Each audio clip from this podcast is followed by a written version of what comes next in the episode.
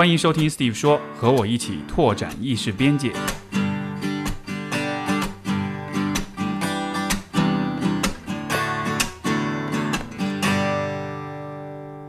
欢迎收听 Steve 说，和我一起拓展意识边界。我们本期的嘉宾是 Max，他是一位政治学博士生在读啊，欢迎 Max。啊，你 应该是 Max，应该是这个我们所有的嘉宾里面这个。穿着打扮最正式的一位了，今天一进门，西装革履，就特别有学者范儿啊！因为因为因为因为因为平时对 Steam 的一个一个印象也是，就是你看他 Steve 说那个封面，大家看一下那个封面，就看 穿这个，然后我就觉得不行，这个这个还是得得比较比较严肃一点去，不然的话，这个风头绝对不能够。对，结果我今天反而比较随意一点，有点有点意外，略微有点意外。对，然后我跟 Max 是我们我们是网友见面，其实。对对，甚至我们是第一次，第一次，第一次见面，对，没错没错。但是就是在这个，因为之前你跟我打招呼了之后，然后聊了一下，对我其实对你所学的内容是蛮，你所研究的内容是蛮感兴趣的。你讲到有关啊，你你先自你自己来介绍好了，就是你的研究方向是什么啊？对我我我研究方向主要其实是那个东亚地区的一个民族意识的问题，然后它其实算是一个。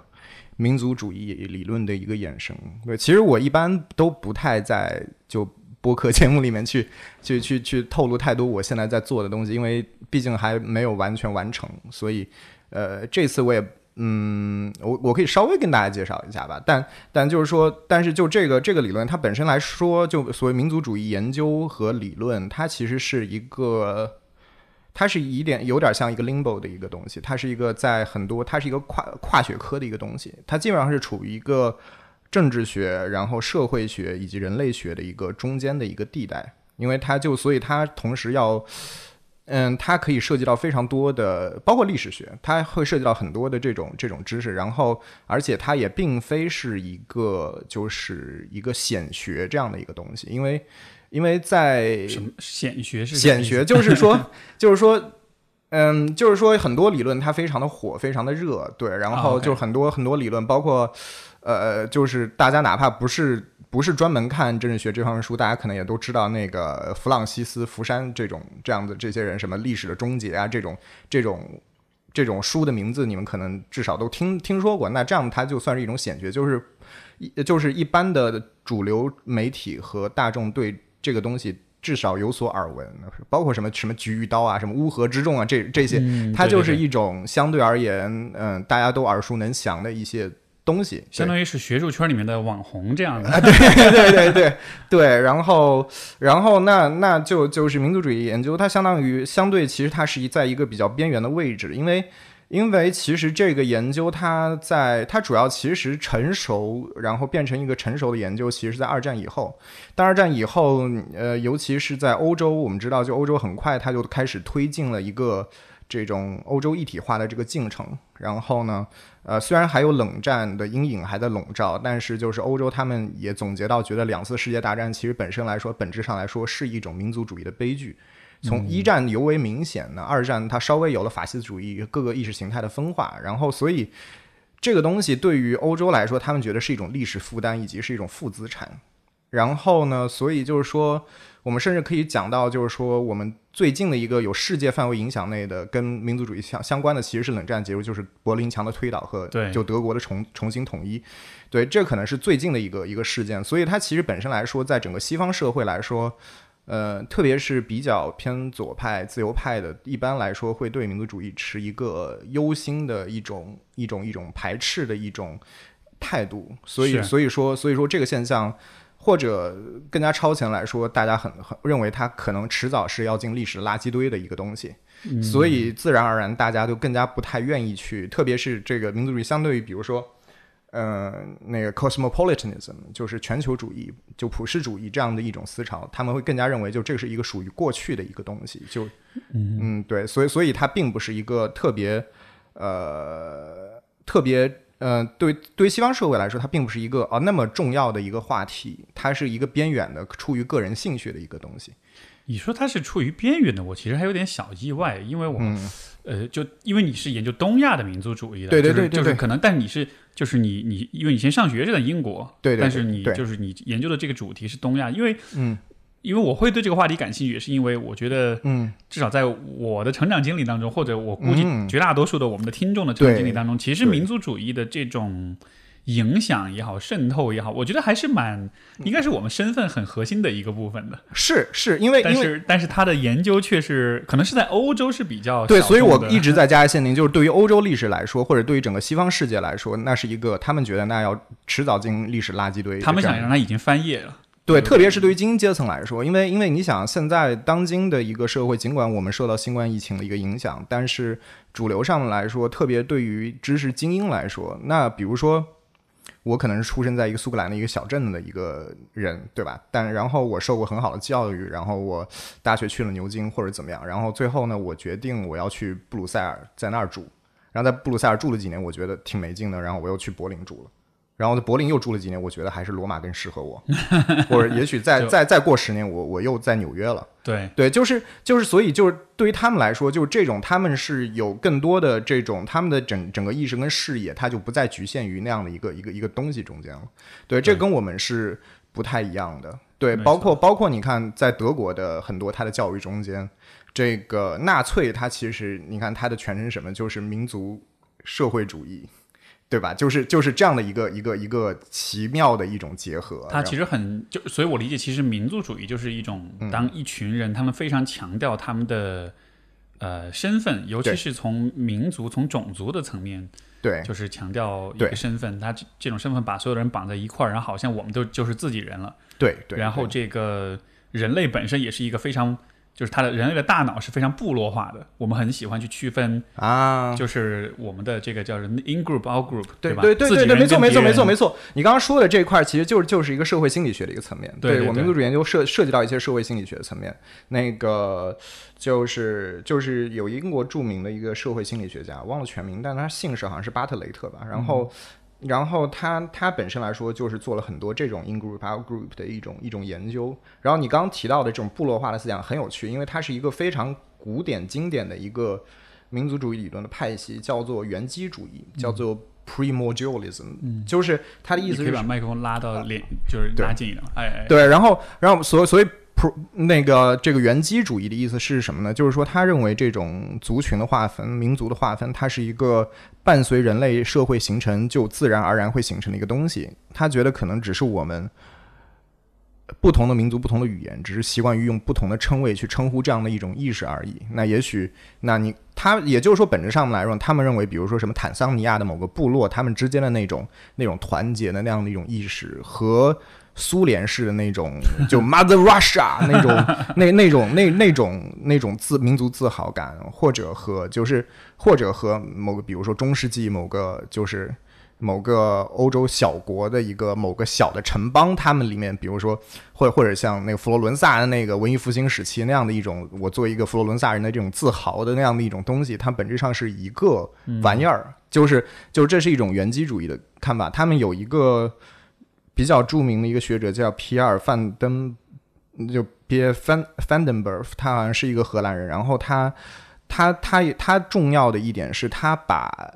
他把那个一个叫做生物社会学引入到了一个民族主义研究中间，就是他认为就是社会性并非是完全是一个人类独有的一个。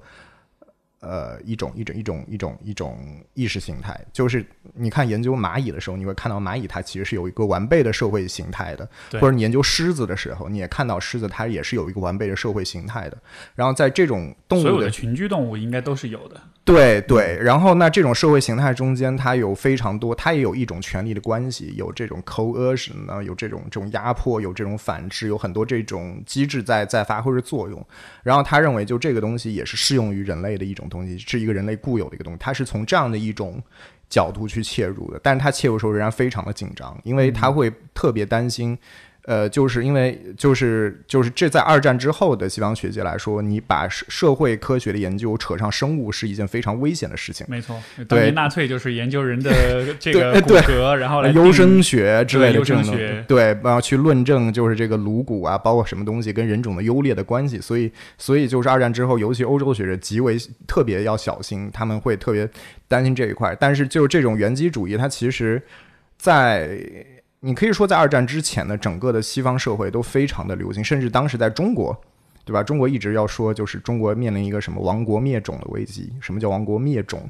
然后或者就是种族和民族观念的这样的一种混合，有机的混合，其实就是那个时代的一种产物。就那个时候，很多人会认为种就是种族民族，就是他会强调民族的一种生物性。就是会强调我们的血统不同，强调我们的特征不同。对，是对。然后，但是这个东西慢慢的在随着二十世纪的历史车轮前进，慢慢被打散。然后就是民族慢慢的跟种族产产生了这种分道扬镳的这样的一个趋势。这个这个趋势能否理解为就是，其实，在二十世纪包括二十一世纪，嗯，科技的发展、经济的发展，其实。我理解，种族、民族之间的那个界限其实是越来越模糊的，大家的流动性是越来越强，尤其经济的流动性越来越强。这样的情况下，嗯，能否说就好像，嗯，我我很粗浅的理解，就是就是，也许其实我们再去强调种族或者民族这样的一个标签，其实是不那么的，它的意义其实没有那么大了。它其实是一个有点开始有点过时的一个一种类分方法。就我我可以这么说吗？嗯，怎么说呢？很多西方学者的意见跟你是差不多的。OK，对，就是就是因为因为尤其是在很多现在多数的哪怕是老欧洲的国家，它慢慢也都变成了一个移民国家的时候，那么确实就是特别是偏精英分子呢，会认为就是说这个这是一种相对过时的概念，你去区区分你我是一个很过时的概念。嗯，但与此同时也要非常小心的，就是不能说以此，就是因为这有点不太一样的，就是呃。哎，首先你你你觉得呢？我我觉得对，就是刚一就刚刚我不是说嘛，我说这好像啊，感觉过时了怎么样？但是你你自己的观点是怎么样的？我觉得很难说是过时的，就是应该因为因为我觉得民族主义到种族主义，它中间固然我甚至可以说现存的表述中间百分之八十确实就是过时的。民民族主义跟种族主义这个能能。你能给一个比较就是比较精确的定义吗？应该怎么理解这两个词啊？嗯，怎么说呢？对，就是就种族主义比较比较简单，种族主义是一个比较简单的东西，就是就其实种族主义、民族主义它都带一种色彩，叫做本质主义，叫 essentialism。就本质主义的意思是什么呢？就是说，我认为，比如说。嗯，比如说 Steam，你是成都人对吧？对，对我觉得成都人他有一种 essence，他有一种本质啊，本质什么？就是喜欢过小日子，对吧？我喜欢吃串串、吃火锅，然后喜欢打麻将，悠闲的生活，悠闲的生活，对，这是你们的本质。那就是我相信成都人有共 share，就是共享这样的一个品质。你这么一说，我觉得天哪！我这种这种思考方式，我觉得是很贯穿于我们的生活当中的。对对对，因为因为它是和很多我们我们的概念去去挂钩的，就是嗯，对这个这个这个，我之后有之后找机会再展开。但但总之，它就是说，所以它是一种本质主义，就是比如说，我相信呃，比如说我相信黄种人就是聪明啊，黄种人特别聪明，或者我相信嗯，黑种人他们就是很笨。但是他们运动能力巨好啊，对，或者我觉得白人他们就是白人就是有体臭啊，这是真的，对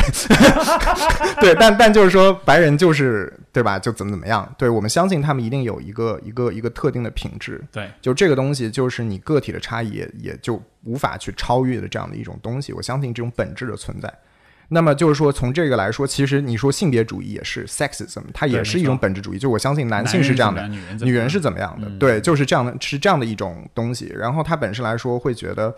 所以所以种族主义那自然它是根据我们的很早那种族，我觉得其实它本身确确实是一种。从科学的角度来说，它其实是一种有些过时的一个概念，因为种族更多是根据我们人类我们视线可见的这种体态、肤色的这种去去去把人类分成了大概四个人种这个样子。然后，嗯，那那就是说，然后并且我们相信，就然后在很多人，包括知识分子，会把很多的一些特质赋予其上，然后把它赋予很多的价值在这个上面。对，然后呢，嗯。那民族呢？那其实就是种族。你看，四个种族下面再再去做一些小的划分。对，那那那，比如说，嗯，我觉得就是法国人就是这个样子的，德国人就是这个样子的，对吧？然后，然后呢，我们会把很多很多的这个东西去去赋予其上。然后，那就是有一个东西叫叫根性这种东西，或者民族性这种东西，它其实就是一种。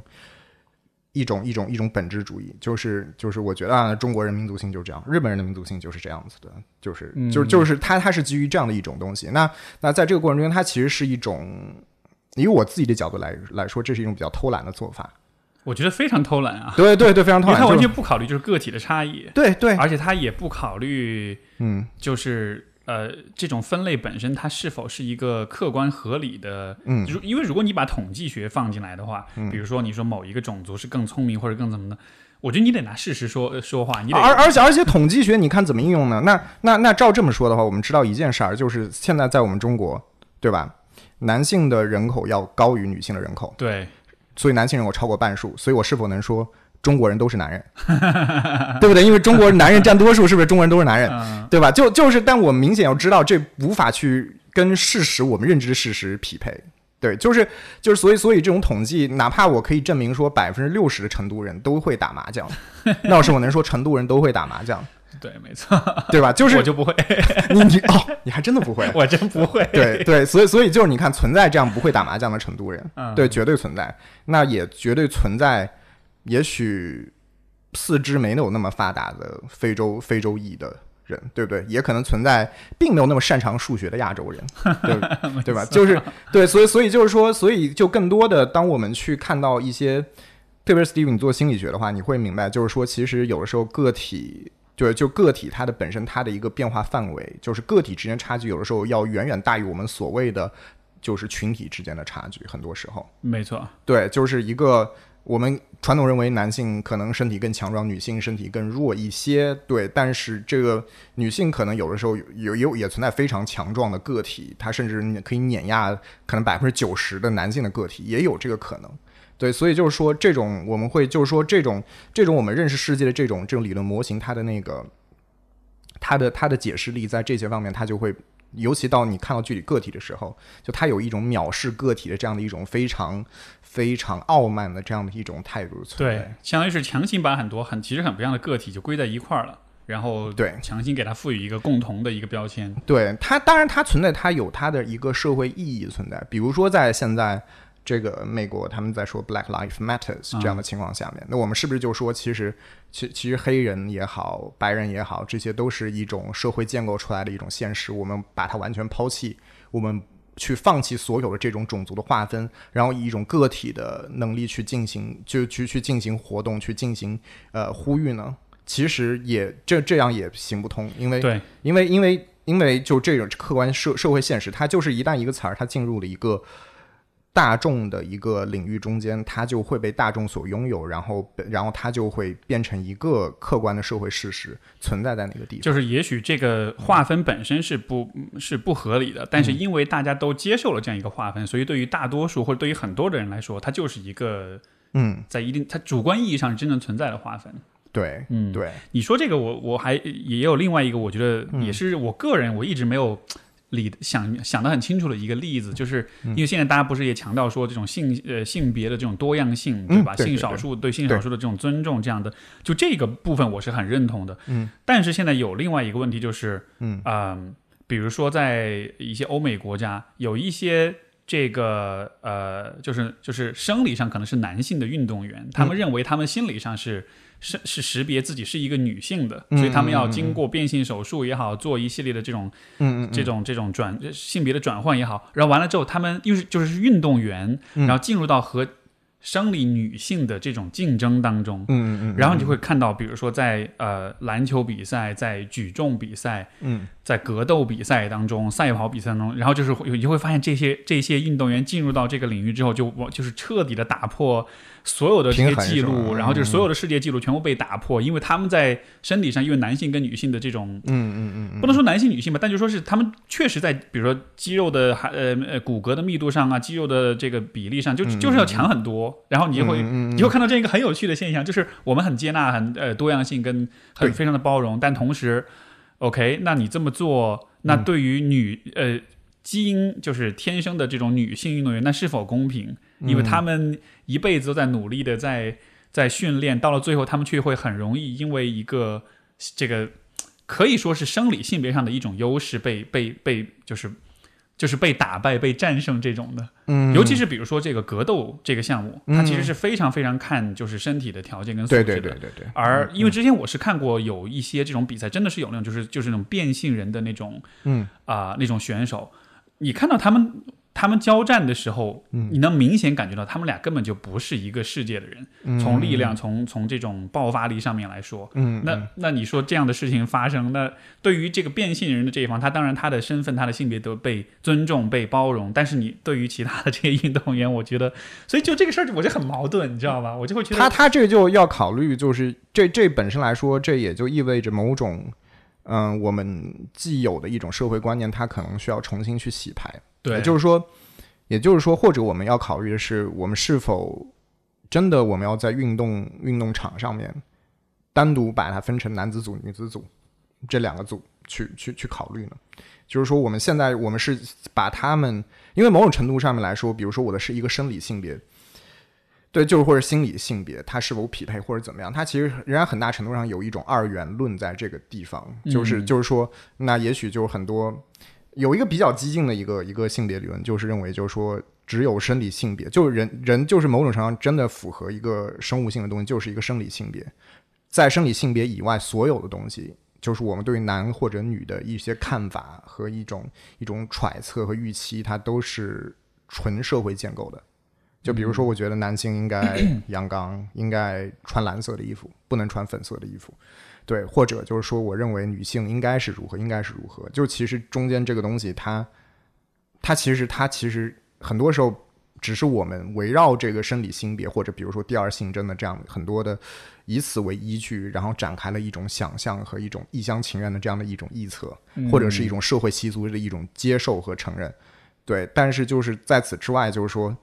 对，但但这就又又又跑到另外一个维度上面去了，而且而且你确实你讲这个问题，其实我并没有特别仔细去思考过，因为我特没有特别关注到就是就是在运动场上这样的一块儿。对明白，对这个，所所以其实就是这也是，呃，就是如果我们去说它的根源，可能这也是本质主义的一种一种延伸，就是人们会认为嗯，人应该是有一些比较本质的东西的。对然后那对，但而且而且你研究心理学，应该应该就是好像大家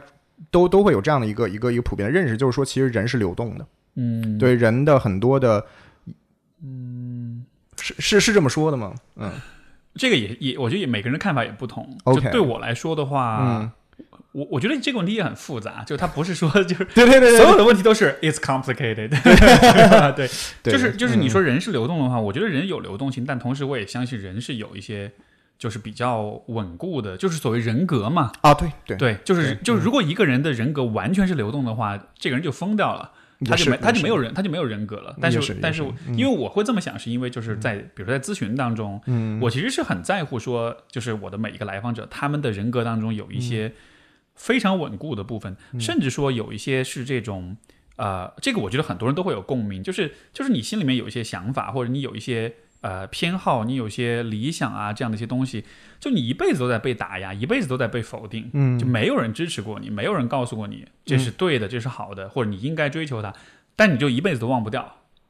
就我举个最最呃最普遍的例子，就是每一个人都对爱是很渴望的，对。对吧？嗯而且甚至是那种，比如说从小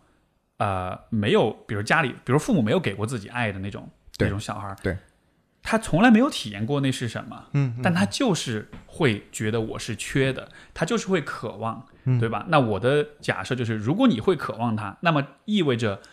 你是知道他呃他的好的，但你是怎么知道的呢？你又没有体验过，嗯对吧？所以就我就觉得这些部分有点像是那种人的一种先天的内在的一种啊，知识，或者一种人格，或者是一种。我也不知道是什么吧，但就是，但就是我，我我觉得人是有这样的一个部分存在的，这个就和那个流动性就有一点点冲突，嗯，对。嗯哼哼，对对，所以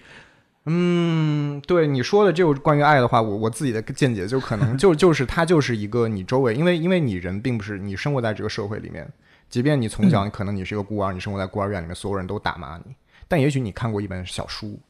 然后书里面说了一个卖火柴小女孩的故事，让你在那个烛光中间，小女孩看到她的奶奶，然后你感觉到那一刻，你带入那个小女孩，带入到那个情境中间，然后你感觉到了一种东西，然后就那种东西是安徒生赋予这个故事的。对，它是基于一个人类基本的，你哪怕在一个相对隔绝的一个小村落，那么它也会有一些基本的一种一种一种教育和一种概念，你会有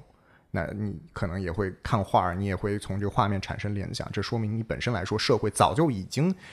把你至少就是教育过一遍了。你不是一个狼孩儿的状态，就是你很多狼孩儿他跟狼长大的话，你会发现他就是用四肢走路，他都对吧？他不具备人类社会的这种东西，但他整个表现跟狼也没有任何区别，甚至你都感觉他就就不是一个人类。嗯，对，但是但是你只要你是在人类社会中间生长的，哪怕你在最艰难的环境下面，不存在爱的情况下面，但我相信就是爱的这个信息跟概念，它也是无孔不入的，它一定会在包括你经过街边的某个电视电视店，然后你看到电视里面在放的那个什么。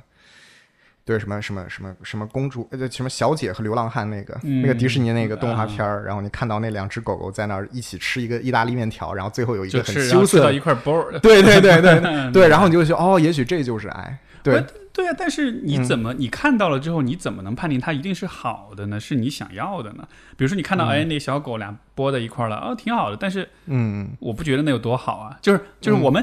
我我理解你所说的，就是我们会在性呃生活或者我们在社会化的这个过程中，会接触到各种各样的信息来暗示我们，嗯，就是爱这个东西是存在的。对，这个是有，但是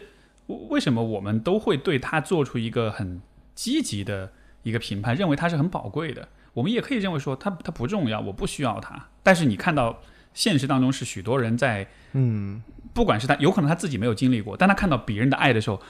他的反应就是反应就是那是一个很美好的东西，那是一个我想要的东西。我我觉得这个非常难判定，因为因为以我自己的认知，我觉得完全可能人类社会也可能存在另外一个形态，就是它更加强调人与人之间的暴力和攻击欲，然后觉得那是一个很美好的东西。而这种爱这种东西是一个软弱的、一个非常糟糕的，会让人整个软化的这样的一种一种产物。对，但但那么就是说，就是说，但是这个就整个的社会运行逻辑跟我们现有的大部分的社会都都会非常的不一样。对，但所以所以就是说，也许人类的社会。但事实也是这样，在这个现代社会，可能现、我们现在已经和平很多了，大家不会有那么多的暴力了，因为法治社会了。是，但是是但是在现代的法治社会出现之前，嗯人与人之间的这种这种就是暴力行为是非常非常普遍的，你说的又是一个经经典政治学论断，叫叫那个自然状态，叫 state of nature。是吧？对，就是就是说，就是现实主义的政治哲学认为，就是所谓的自然状态，其实就是是很荒蛮的，是吗？是人与人之间会互相攻击，啊然后人人会通过攻击，然后获得获取自我的最大利益。然后，然后呢，就是，但是就这样的情况下面，就是人类这是一种非常自私的一个完全自我，甚至以损人的这样的一种动力在在做他所有的这种理性决策。对，然后呢，就是对，这是他们的一个就一个很很很古典的一个假设了。对对，但但实际上面来说，其实又很难说，因为因为其实不是说所有损人利己的行为，它都可以让你的利益最大化。有的时候，也许合作可以让你们利益最大化。对，那所以这也就是很多偏自就自由主义他们的这样的一个假设，就是他们认为存在一个最善的一个秩序，存在一个最好的一种制度，存在一个，所以人类为什么最后人类签订就会制定社会契约形成社会，那就是其实是也是一种理性抉择的结果，因为就是你还是最后还是得用契约去让人们进入一种特定的共处的一种方式。契约只是一种假说，就是因为人们去追溯到政府以及秩序的起源的时候，包括法律的起源的时候，那就是大家假设之前存在这样的一个社会，就人与之间是互相攻击的，然后是只有强者才能够就是获取所有的资源，最多数的资源。然后弱者就只能被屠宰，只能被人吃掉。对，就是这是一个就是这种丛林法则式的这样的一种一种一种假设，但其实可能在人类社会中间从来没有出现过这种情况。因为众所周知，很多灵长类动物它其实就是一个社会性群居的动物。你看大猩猩、黑猩猩，对吧？就是可能人类它，对吧？进入就是这个灵灵长类的进化分支之后，它也没有没有真正意义上进入过。但这是一个社会学，就是就是就是一个政治学的假说而已。明白。那这个我觉得这很有趣的点就是，嗯呃，因为你因为我们是在把人类和动物做对比，然后你看到很所有的群居类的动物，它们狼也好，这个大猩猩也好，他们就是有一定的这种合作的嗯，呃团队性吧，这种合作性在当中。然后呢，这样子做的呃这样的行为可能。也许在进化过程中是被鼓励的，因为这是有利于整体的整个部落、整个群体的生对，也许就是一个个自然选择，就是因为你可能个体的能力也就这样，然后你群体的合作形成一个社会更有利于你整个族群的延续，或者只有最后发展出这种社会性的这些这个物种，它就是这些个体群体，它才活了下来。没错，没对，最后导致就是剩下的就是我们现在的接触到我们的人类的社会是这个样子。就比如说这个、呃，就算是你的手下败将，但是你还是要留着他。我我记得以前我看过那个有一个嗯纪录片是叫《Dynasty》吧，就是是是讲一个大猩猩部落，嗯，那个特别有意思。他就是讲这样一个权力斗争，就是说有一个以前的一个老大，他后来被一个年轻的老大给干掉了，对然后他又去联合了。他之前的那个被推翻的那个老大，他们俩又一块儿联手起来打败了这个年轻的这个，像是一个意大利黑手党。对对 对。嗯。但但是嗯在人类的人类这个物种，我觉得它又有一个很独特的地方是什么呢？就是嗯。呃，人类是有自我意识的，嗯。而有自我意识的话，因为你看，呃，就是我们有自我意识，我们能意识到我和别人是不一样的，嗯，我们也能意识到，就是呃，因为这个心理学上一个概念叫做 theory of mind，就是说是这个呃，这个应该叫什么？心心智理论嘛，就是说我们是能作为一个独立的人，我们是能想象别人是有他们的心智的，嗯。我们怎么去了解他们的心智呢？我们通过我们的共情能力，通过我们的这种，就是我们在自己的脑子里能够模拟。嗯，就比如说，我坐在你面前，我想象你在想些什么，嗯。你可能在呃有些什么样的意图，有些什么样的需求，就这一切我们是可以去想象的，对吧？嗯那这样的一种想象力给我们带来一个结果，就是因为我能意识到我自己，比如说有痛苦的时候，嗯有有有愤怒的时候，有难过的时候，我也就能意识到你也是有可能有那些感觉的。嗯而在这样的情况之下，我就比如说呃，比如说一个人捅我一刀，我就会很痛苦，我就说啊好痛啊。嗯。我知道我能有这个感觉，对。我也就知道，如果我捅你一刀的话，嗯。你也就会有这个感觉。对，所以当我捅你一刀的时候，嗯。虽然这有可能对于我的利益上来说没有任何的好处，对，就我们俩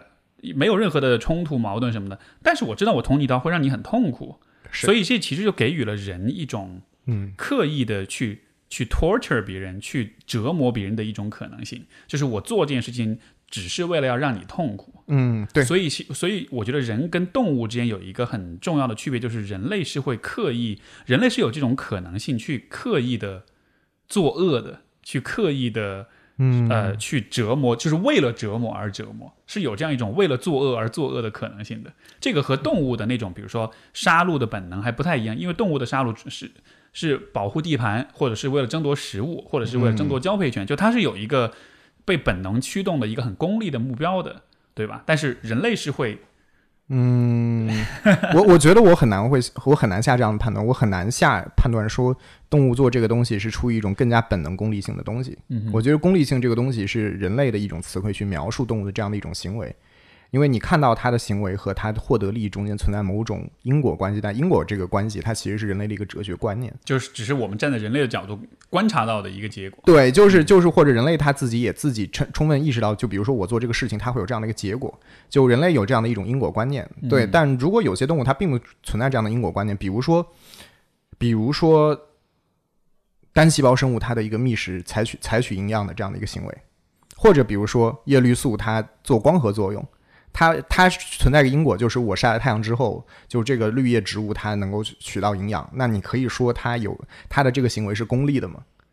对不对？就是就是就是这种功利，它其实是有的时候它可以是一种我们人类的一种观察的一种描述，就是说他做这个是为了这个。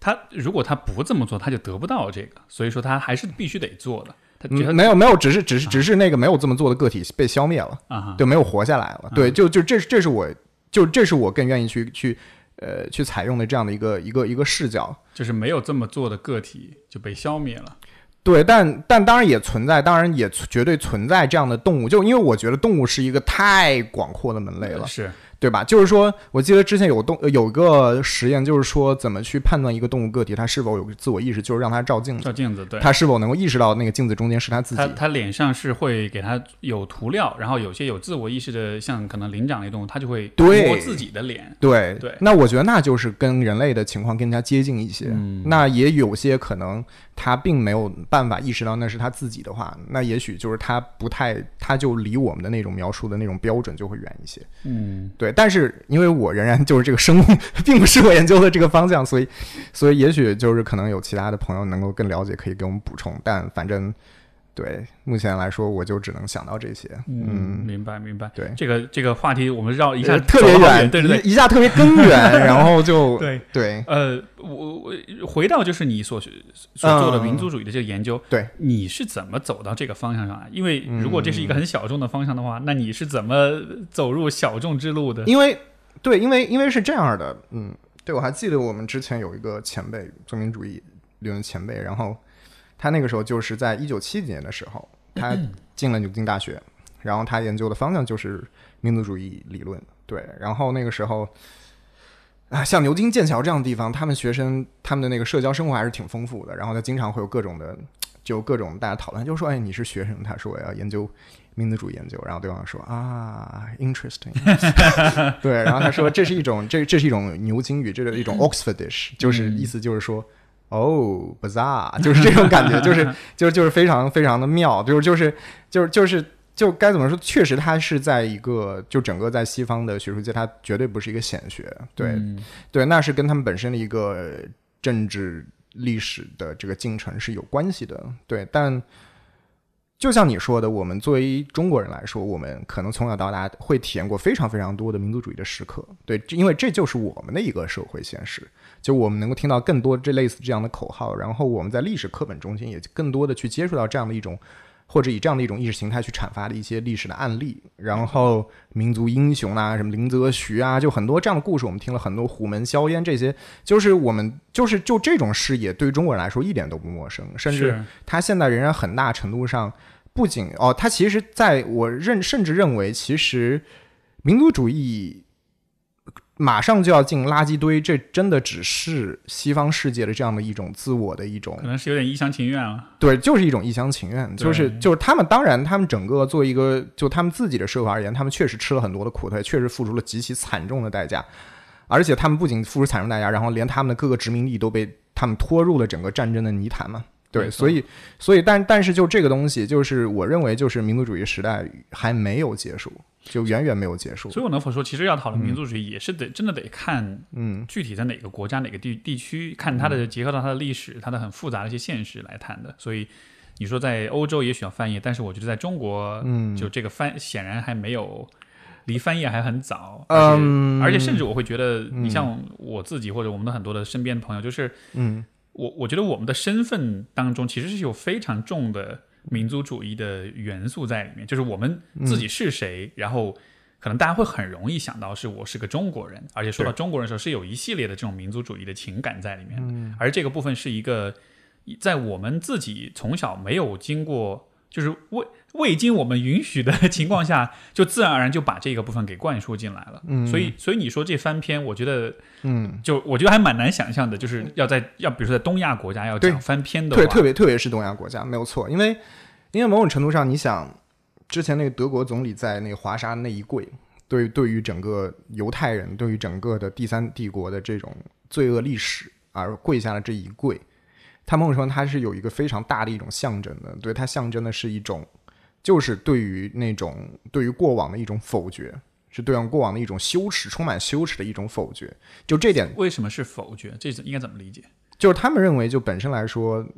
你看，就是。第三帝国虽然我们经常讲纳粹主义、法西斯主义，讲的它是集权呢，讲它的很多的很多罪恶的政权的很多的方面，但是你会发现它本身来说，它的这种第三帝国兴起，它的根源是确实就在于在于德国的高涨的这种民族主义的意识，特别是在一战之后，一战他当时德国是一个他们是这个战败国嘛，他们输给了协约国，然后当时德国被宰的特别惨。然后，尤其是法国，他们特别希望能够在凡尔赛体系中间把德国打的就根本就起不来，因为因为就是真的就是他们当时恨透了这个德国，然后所以然后所以就是说，但是好歹当时就是有就包括美国在内，就就是极力阻止，就把德国真的打入一种深渊的那种，但但是德国仍然就是他们在一战后那一代吃了特别多的苦，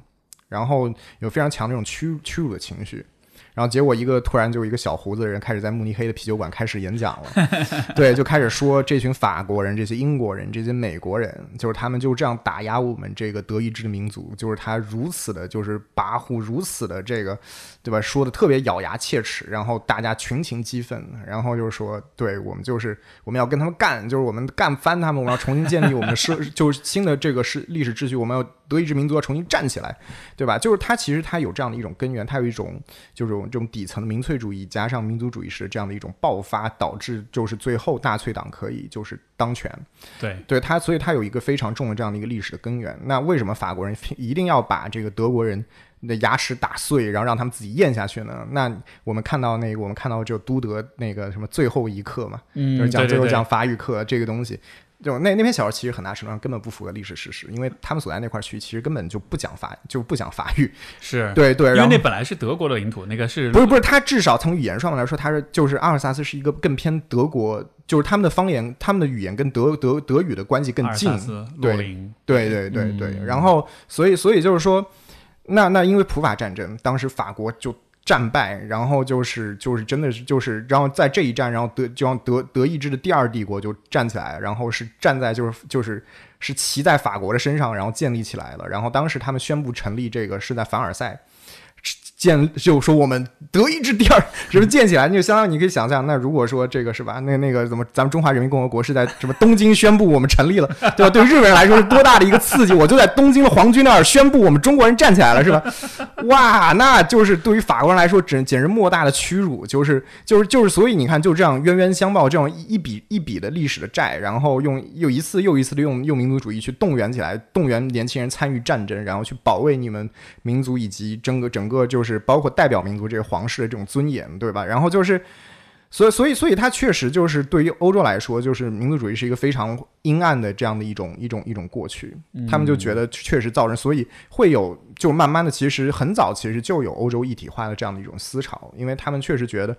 在哪怕在我们所谓的工业化现代社会之前，就是德国各就就是欧洲各地的王朝战争，然后都是这些。从贵族到平民，就是死的一片一片。是，就是欧洲的历史是，实际上是它的这个国家的国境线也好，国家的这个范范围也好，其实一直在变，很多很多不动不断的波动。它不像中国啊，中国这个中国相对而言是统一而且稳定的，稳定的。对对，就是说，就是说，就是说，你看它的整个的欧洲的那种封建制度，都是一种一种，你可以说是一种军国主义体系，它是以军事生活为中心的。就是我的农田，我整个的一套有中间有城堡，然后周围有农田，然后一旦发生战争的时候，我的农民就可以到避在我的这个城墙里面避难，然后呢，平时给我交纳谷子、交纳钱粮，然后供给我的军队和贵族，然后的贵族负责保护你们。就是它是这样的一种为战争而生的这样的一种比较分裂的小国寡民式的、更加孤立的这种一种封建制度。嗯，我们说欧洲的封建和中国的封建完全是两个概念。欧洲的封建是相当于中国周朝时候那种方国林立的那样的一种封建，而不是我们后来说的中国后面一直是一个大一统的中央王呃中央集权的这种王朝。式的国家，对，就这跟欧洲是截然不同的。所以，所以其实后来欧洲的一体化也像是从历史的趋势上来说，它像是对前面整个可能这么嗯几百上千年的这一种混乱的一种嗯一种一种一种交代，或者说是一个最后的一个结果，就是我们不要那样子，我们要换个方法，就是我们都统一到一块儿来。对对，然后。就就是就所所以所以说，他们整个西方，那确实对于就是绝对是民族主义，确实是一个示威的情况，对。但是我们很我们会发现，其实至少二战它本身在欧洲的一个结局，就是可能会导致冷战，但冷战又以西方阵营的胜利而结束。那么然后你会发现，以前的这个在社会主义阵营的很多国家，现在也都纷纷加入了欧盟，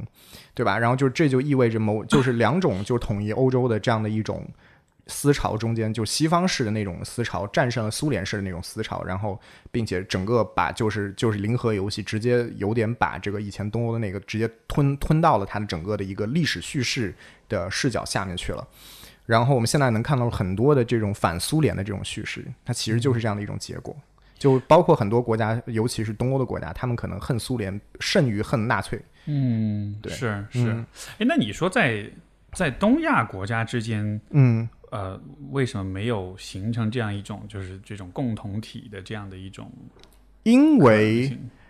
因为很简单的来说，二战二战的问题并没有在东亚有很好的解决。你哪怕在日韩中间，你看他们好歹都处于美国爸爸的这个羽翼的保护之下，对吧？某种程度上，他们他们的一种地区地缘政治战略是相对一致的。但即便如此，韩国每年还是因为慰安妇事件。就是要就是就是要起诉日本方面，对吧？然后到日方面也是也是对于就是整个的在在整个东北亚包括东南亚战场上面，他们以前的行为仍然有右翼在那儿说我们并没有做做错什么事情，对吧？那么就是哪怕在日韩之间都存在这样，更不用说本身中国它并不属于就是美国的那样的一种安保体系的下面，中国仍然是一个。相对比较独立的，就是一个一个一个非常巨大的一个这个这个这个准准超就是超级力量 super power 的这样的一个存在。你这么说，我觉得中国这个存在其实还挺奇葩的，就是你说在这么一个区域里面，嗯，其他国家都是一丁点儿小那样的，然后但是你看，就中国就这么大一片疆域，然后而且它在历史上一直长期的存，所以是不是也是因为有这种历史上的这种政权，或者说是这个怎么说呢？就是也不是政权，政权也会更替，但就说。就是中国这个很泛泛的这个概念，它一直稳定的存在，所以其实才有了中国人这么样一个，呃，在民族层，也许是在民族主义层面比较站得住脚的这么一个说法。就你觉得这个会会有这样的关系吗？嗯，我先喝口水。哎，然后，对，首先我我对这边必须在术语上面做一点小的区分，就是说。我们这边说的民族是什么？就我们这边说的民族，就是对应的一个西文的词儿是 nation，而不是别的。就是就是说，所以就是说这个，但是这个词儿它本身来说是一个，现在学术界更加流行于把 nation 这个词儿翻译成国族。就不是老输球的那个国足，我想国足，对，是国家的国族群的族，对，就是就这个东西，它其实是一种，它本身是基于一种，就是所以西方人他们对于国足这个东西的看法，就 nation 这个词儿的看法是什么？就是他们认为它是一个现代产物，就是它不可能在前现代社会存在，因为我们刚刚不是说了嘛，欧洲的这个前现代的一个国家，你会发现他们本身来说。他们甚至连自己的统治的阶层，他们都未必会说自己这块地区的普通老百姓的语言。嗯，我们知道，很长期来说，英国的贵族他只会讲法语，因为他们是诺曼诺曼人，然后他们以前一直在诺曼底是有块地的，他们是以诺曼底公爵的身份征服者威廉打到了英国，成为了英国的国王，所以他们很长时间他们的王族几乎只会说说说那个法语，也这就导致为什么在英语中间，它的一个活的动物和它的动物的肉的词儿是完全两个词儿。那就是因为老百姓没有吃过肉，见过猪跑，所以他们知道 pig，知道 swine，但是对于贵族来说那是 pork，因为他们没有见过生猪。也许，也许对，所以，所以，所以就就是，所以就这个很差。现在我们知道英国的王室叫温莎温莎王朝，对对，但你知道，其实，在一战之前，这个王朝并不叫温莎王朝，它叫它叫什么来着？它叫。啊，汉诺威什么什么什么福腾堡王朝，嗯，对，因为因为他们本身他们这一支的王室，他们最早你溯源，他们他们其实是德国某个地方的一个一个贵族，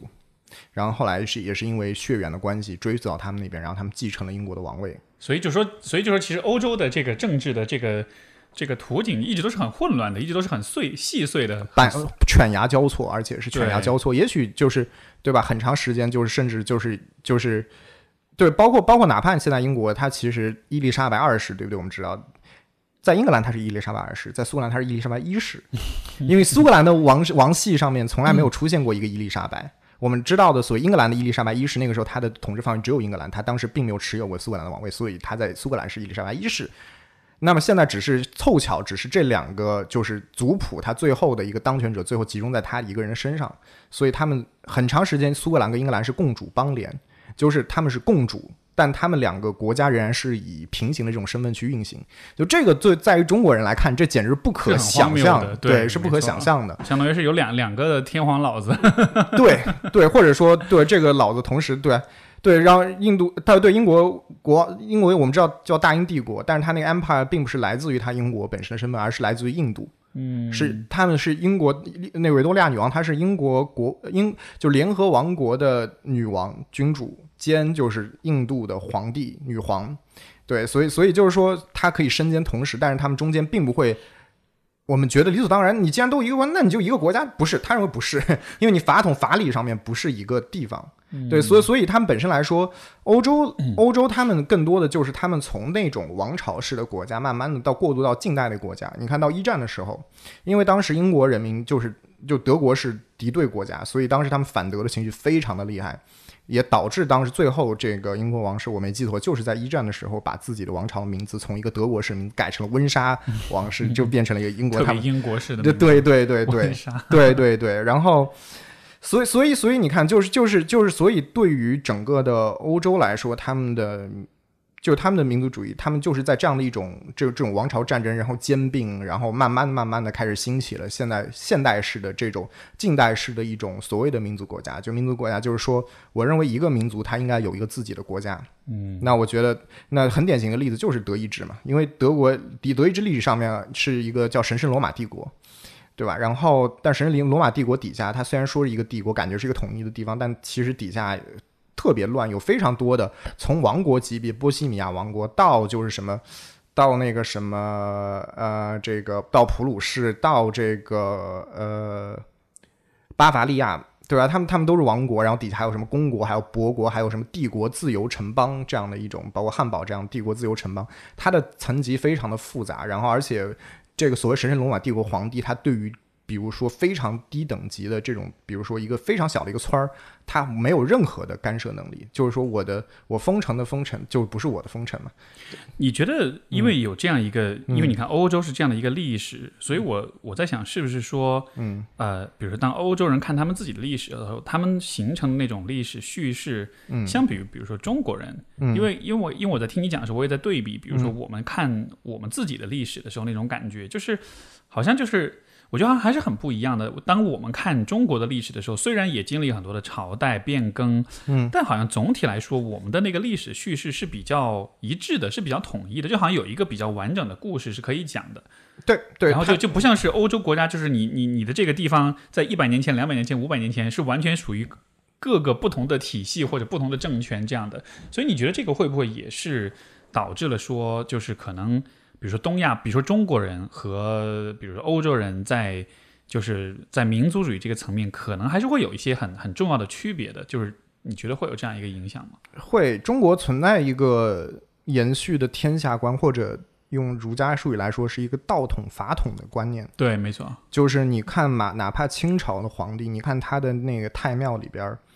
他们会有先代的一些皇帝的一些牌位。你看，就是排位，就是就是他们官方的一种意识形态，就是承认，就是我的这一条，呃，怎么说呢？就是 mandate of heaven，就是我的天命，就是上承于天的这个天命，它是有一条完整的逻辑的，从夏朝开始，一直延续到绵延到我这边，我是要去夺天下的这样的一个天命的。嗯，就这个天命，然后它是和天下的这样的一个概念是有关的。那天下，因为有很多说法，就是一方面觉得它是一个无限扩张的一个宇宙观，就是我就是天下共主，我就是万国来朝，就是我就是天朝上国，你们全是蛮夷，对吧？就是说我对你们是有法，就是在就是在合法性上是有一种优越性的。我想要取你的土地，我也可以取，对。但另外一方面又觉得，就是除了理论上这种天下无限扩张性，但其实中国人好像对天下又有一个非常有限的范围。就是历来就是，呃，包括清朝有一个所谓概念叫汉地十八省，对，就是就是说就是一个长城以内，然后一直的一个就是相对比较稳定的这样的一个统治的范围，嗯，对，但这个东西和现代国家的这种疆域就是又不完全一致，对，但中间这个这个会非常的细碎，但是确实有一点是对于中国人来说，就是对中国人来说。其实我们中国也不是很，也并不是总是说我们现在很明确我们的疆域范围的，因为如果你看晚清的时候，革命党和就是君主立宪派，就这两个政政党，他们很多时候对于就是中国应该是怎样的，或者中国的版图应该是怎样的，其实是有非常不同的见解的。比较激进的，像章太炎、就张炳麟这些，包括什么邹容啊这些，这些比较激进的，就是。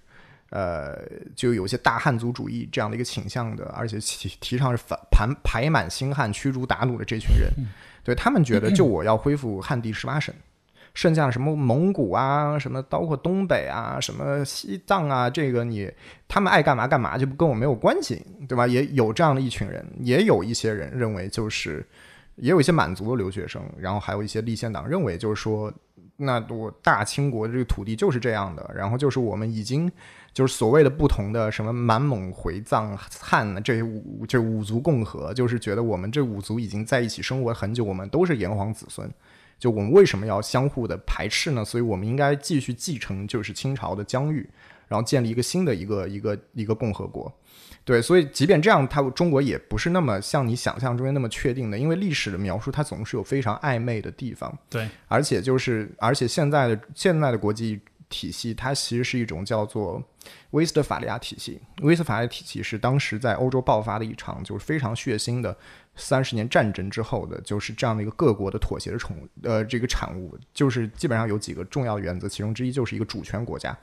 就是我这个国家，就是我必须，就是我的那个主权可能在一个君主在或者主权在民，对，但是就是说我有一个国家应该是怎样的？什么叫一个主权国家？它能够决定自己的，比如说关税，它可以决定自己的军队、货币，它可以它以垄断这个国境线有限的国境线范围内一切的这种军队势力、行政权，然后什么铸币权，很多很多这样的权利，你可以叫做一个现代的国家，它相当于是定义了国家这个这个概念。对，就是我们现在的包括很多的国际法的体系，然后国际条约啊，很多我们就是包括中华人民共和国在内，其实我们都是一个某种程度上是符合威斯特法利亚体系的描述的这样的一种一个主权实体。这个这个体系的，嗯，如果不是这个体系，那那那有什么其他的选项？朝贡，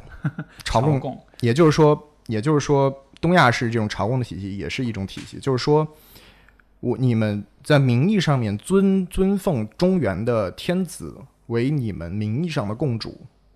而实际上面你们却享有几乎完全的主权。比如说朝鲜，对吧？我尊奉你中原的皇帝为皇帝，对我无法僭越在礼制上面我的，比如说我的。我穿的只能是蟒袍，我我的龙上面只能有四个爪子，不能有五个爪子。你不能越御制，对，是根据周礼的这样的一种秩序。那我包括包括越南，越南没有朝鲜那么乖，他他理论上他自己对内是称皇帝，但是一旦要去遣使到北京去去进贡的时候，那他就要自动的去降一降一级，然后假装自己认为自己是一个就是亲王的身份，然后去北京进贡。对，然后。就是这样的一种体系，就是以一个中国为绝对的核心，然后建立起来的这样的一种。但是就是说，那么那么中国当然是一个一个凌驾于其他的，但是中国并不会就中国是怀柔远人，我就是包括列什么十三不争之国，就是我不会征讨你，你你就只要服从我中央权威，但是我不会特别的去干涉你的一些事情。对，然后就是说。所以这是另外的一种体系，它不是说就是威斯法利亚体系默认的是我们国与国之间就是一个平等的，就是不存在主主从的关系。但是儒家是非常强调一种秩序的一种层级的，是一种他强调那种 hierarchy，他要强像是一种家长式的感觉啊。对，君君臣臣，父父子子，对对对，就是你全部完全就统一了，就全全部平等的话，这反倒他会觉得就是这会天下就会大乱。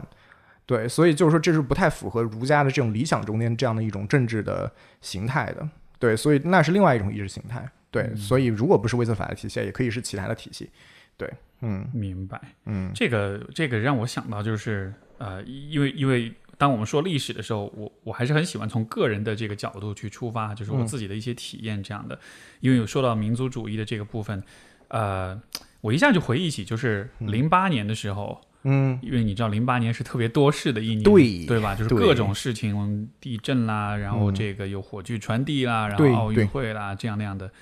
呃，我那一年刚好是，就是我暑假当时是在北京，因为我回来回国，回国之后要离开的时候要去办签证，要在北京办，嗯，然后办好了就就就离开，然后呢，我就。飞我飞多伦多的的前一天晚上，当时我就在北京有几个同学，我们就说我们出去玩吧，就出去嗨，就跑去夜店玩了。嗯，玩了之后，然后这个呃回家就已经天亮了，然后打着车刚好就路过天安门广场。嗯，然后我就说，哎，这个地方怎么这么多人啊？然后师傅就说，那要升旗了呀。哎，我说我靠，我说我从来没看过升旗，你你停停停，我要去看。我就下车了，我就去。然后就是在就天亮之前，然后就四点过就就在那儿坐下了。然后后来就后来到了六点过，然后这个国旗护卫班也出来，然后就，然后就开始升旗。我一开始我觉得这只是好玩儿，又没看过，就因为因为你从来不会去，像我这种人出去旅游，我绝对不会早上那么早去专门看这个。但是那天刚好就碰上了，然后我没有想到，就是在那个国歌响起来那一瞬间，我突然一下就泪流满面。哦，就是就是就当时我自己都把自己吓到了。对吧？就就就觉得哇，我居然会有这种反应。然后后来我就想，为什么会流泪？我觉得真的是跟那一年发生的很多事情会有关系。当时之前又有是这个汶川地震啦，对，呃，包括之前在加拿大，因为有那个你知道火炬的那些那那一档子事儿，然后我们当时其实作为留学生在那边做了很多那种就是，比如做那种签名征集的活动，支持奥运火炬传递啊什么的。嗯，就是好像在那一年的那种民族身份感就突然一下就一下被强化了，一下就就被提到一个特别显著的、特别显眼的一个位置，然后又因为是那一刻，因为国歌确实很久没听到了，尤对尤其是作为留学生，你在海外的时候，你在一个不同的地区，你的那个身份的那种，就你身份会遭遇更大的冲击，是而这样的情况下，你其实会更紧紧紧的抓住那些你熟悉的东西。你对于你自身的身份有更高的一种意识，对自己 identity 有更高的这种 awareness。没错，没错，没错。嗯所以那一次就是是我印象中应该是民族主义情绪达到最高峰的一个时刻，就一下哇，就各种流泪，流了。所以，所以，所以最开始我跟你讲到民族主义的时候，其实我就是从这样一个非常个人的一个一个回忆出发的你。说到这个，我昨天还，嗯，因为我我太长时间没就没回国，我一直很想看一部电影叫《八佰》嘛。嗯，对，然后因为我对看了吗？我昨天去看了啊我昨天就是隔离结束就出来就去看了，然后看了之后我印象特别深刻，中间就是第一个催泪点的桥段，就是就是就日军打算要把一面墙就是凿个坑，然后把那个哦炸药包对对对埋进去炸了嘛，然后就突然间就一个很突然的，就是一个一个中国这方面的军人，然后就说就说妈着放着我来，然后他就把那个炸药包缠自己身上，然后就跳下去了。对我就那一刻，我完全我也惊了，就我也流泪，就我是一个看电影几乎不会流眼泪的人。对，对，就是在那一刻就觉得特别神奇。然后晚上我，然后晚上我打车的时候，正好经过那个曲阜路那边儿。啊。啊，就是看到四行仓库，真的那楼就在那个地方。然后经过那个那个那个桥，就苏州河上那个那以前叫垃圾桥那个桥的时候，你就想到最电影最后的那那那一幕大战，哇，就是桥上就是各种就真的生与死之间那种界限，但是此刻就周围又如此的安静，然后就感觉安静、繁华而且美好，然后市民都在周围散步，就就是确实它是有一种很强大的一种就是感性的体验在中间的，没错，非常非常感性，而且真的是那种嗯，你你你你，因为我以前嗯。就是可能呃十八九岁、二十岁的时候，可能还是有点愤青的，其实，对啊，对啊。所以我其实还蛮惊讶的，就是哎，我居然也有这个部分，你知道吧？没有错，没有错，没有错。嗯，对，就是，所以这就是民族主义它非常神奇的一个地方，而且就是它其实围绕这种这套民族主义，其实它有很多的一些重要条件被西方认为是只有我们在现代社会能更好的去体现的，就比如说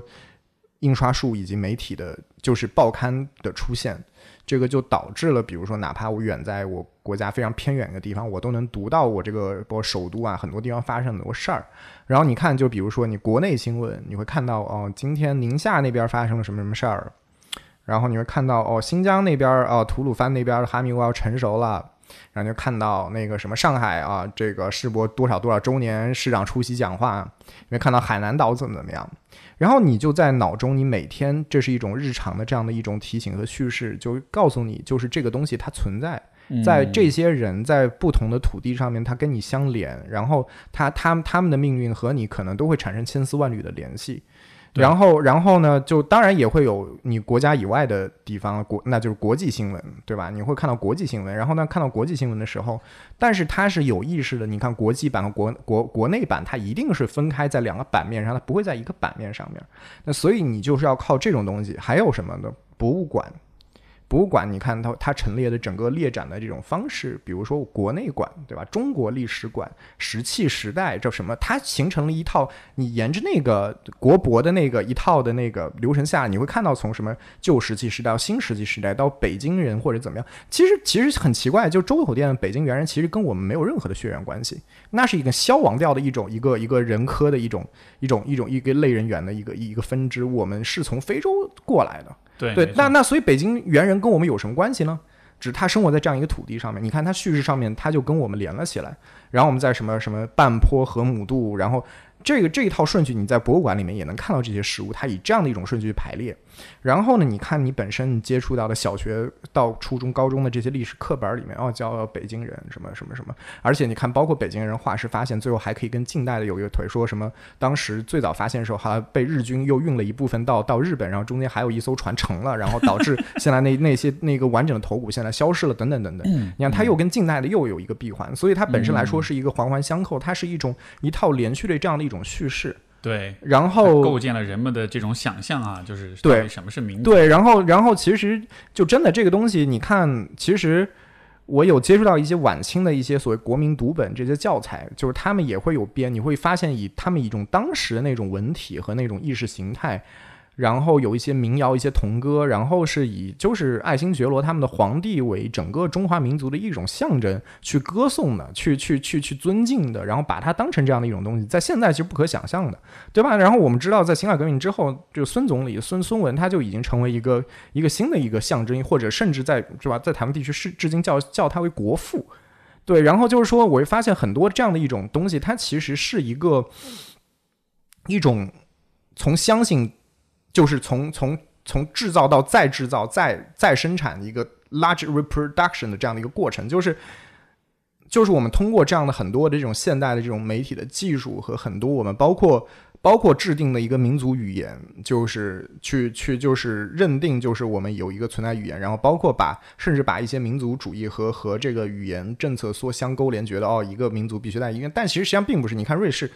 他认同是一个民族，但他讲法语也讲德语。前前段时间不是这个微博上还有这个，嗯，是哎是哪儿来着？嗯，是内蒙古，嗯，对吧？那边不是有学校就是抗议，就说哈以后要把内蒙古语就不再教了。啊，对对对，有有这样的一个争论，有这样的一个争论，对没有错，还被删了好多贴啊什么的。而且而且我记得早几年其实像在这个，嗯。就是广东那边也有的关于粤语，粤粤语对这个要保卫粤语啊，因为因为因为确实在普通话推广过程中间的很多的一种嗯，很多推广的一些用语是非常有些粗暴的，是没有经过仔细斟酌，比如说什么讲普通话做文明人。是不是？就是说，你会发现，它它是有这样的一种叙事的，它是有这样的一种叙事。普通话代表的是一种进步的。你这么一说，我突然觉得有被冒犯到。去你的！什么叫不文明了？哎，四川还行，因为你你们讲的西南官话，至少还是一个官话体系内的。那像像像吴方言区、就闽方言区，还有粤方言区，就就是这些区域的，我们其实都不能算官官话体系内的。那那我们确实是。我可能，也许我比你们更野蛮，都是 从这个标准来看，对，但它是一个，它是一个双，它它就真的是有一种二元性在这个地方的，就是说把很多东西二元对立起来了，就普通话和非普通话，文明与非文明，现代与非现代，然后对，就是这一点确实，我小时候的时候就真的就是。我操，在长三角就是非常的明显，就是我们在学校里，我是无锡人，对。哎，那无你那是讲无锡话吗？就是对对，无锡话和和和上海话就是是一个体系里边的。明白明白。对，然后我们我们小时候就我印象中就是在进了学校，老师就不允许我们讲就普就方言了，就必须讲普通话。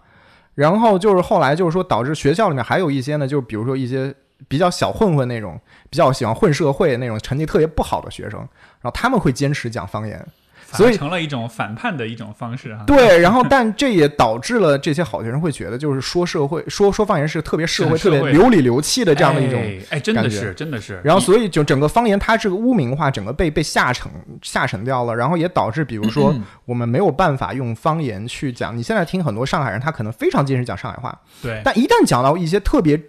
严肃的书面语的时候，他只能突然间用转一四个字用普通话说，对对对，是吧？就就是就就就对吧？那一次三中代表什么什么，对不对？什么全会这个，他就必须要用这这个普通话去说，是因为他确实他并不清楚该怎么用，就是方言去讲一些更就比如说更。高级别、高高文化的一些一些更现代的一些语言，可能。对更严肃的、更书面的一些词语，对，所以这他们的这种能力消失了，所以所以这这个确实对，但但扯回到就是这这个语言上面对，就是很多人确实认为一个民族就应该讲一种语言，对，但其实很多时候也并不完全是，但是但是有很多很多这样的说法，对，包括就是国家标准语的制定，这样的话导致如果你你国境内所有人都可以互相对话，那他们肯定彼此的认同感会更更加高。对，更加高一些。我我是觉得，就是人们拥有这个语言这件事情，是一个还还是很就是拥有自己的呃这种地区的方言的这种语言，我觉得是一个其实很本能的一个事情。嗯，我感觉就是它当中是带着，就它不它，我觉得。因为我的视角可能是更偏个人的层面一点，我会觉得就是你从小的生长的这个小的环境，呃，他的语言也好，他的生活方式也好，他的食物也好，他的所有的这一切，它其实构成还是一个很重要的一种情感的一种，嗯，一种一种参考点或者是一个锚点一样，就是你所就是就比如说四川话，就是嗯我我其实，在很长时间里面我都不说四川话了，嗯，但是现在我跟我老婆之间是说四川话的。对，但他他是重庆人，对，但就是说是当我在和他说四川话的时候，我就能感觉到说，这个和我在说普通话的时候，我的情绪、我的心理状态，我觉得还是会有点不同的，好像是一个更幼稚的、更接近小时候的那种状态的，就是普通话反而是一个，我觉得像是一个更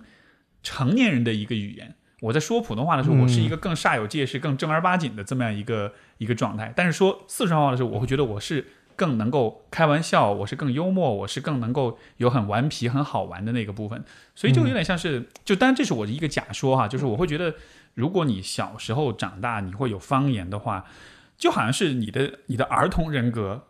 嗯，或者说你人格当中儿童的部分跟成年的部分，它其实会有这么一个划分，因为普通话是在学校是在受教育过程中是在工作之后才有的，对，所以所以语言的划分，我觉得在一定程度上也像是一种人格划分一样。它有一点，因为因为它本身它有一种符号的意义嘛，就是嗯，就举例子来说，我那个时候大学的时候接接触到很多呃很多湖南的同学。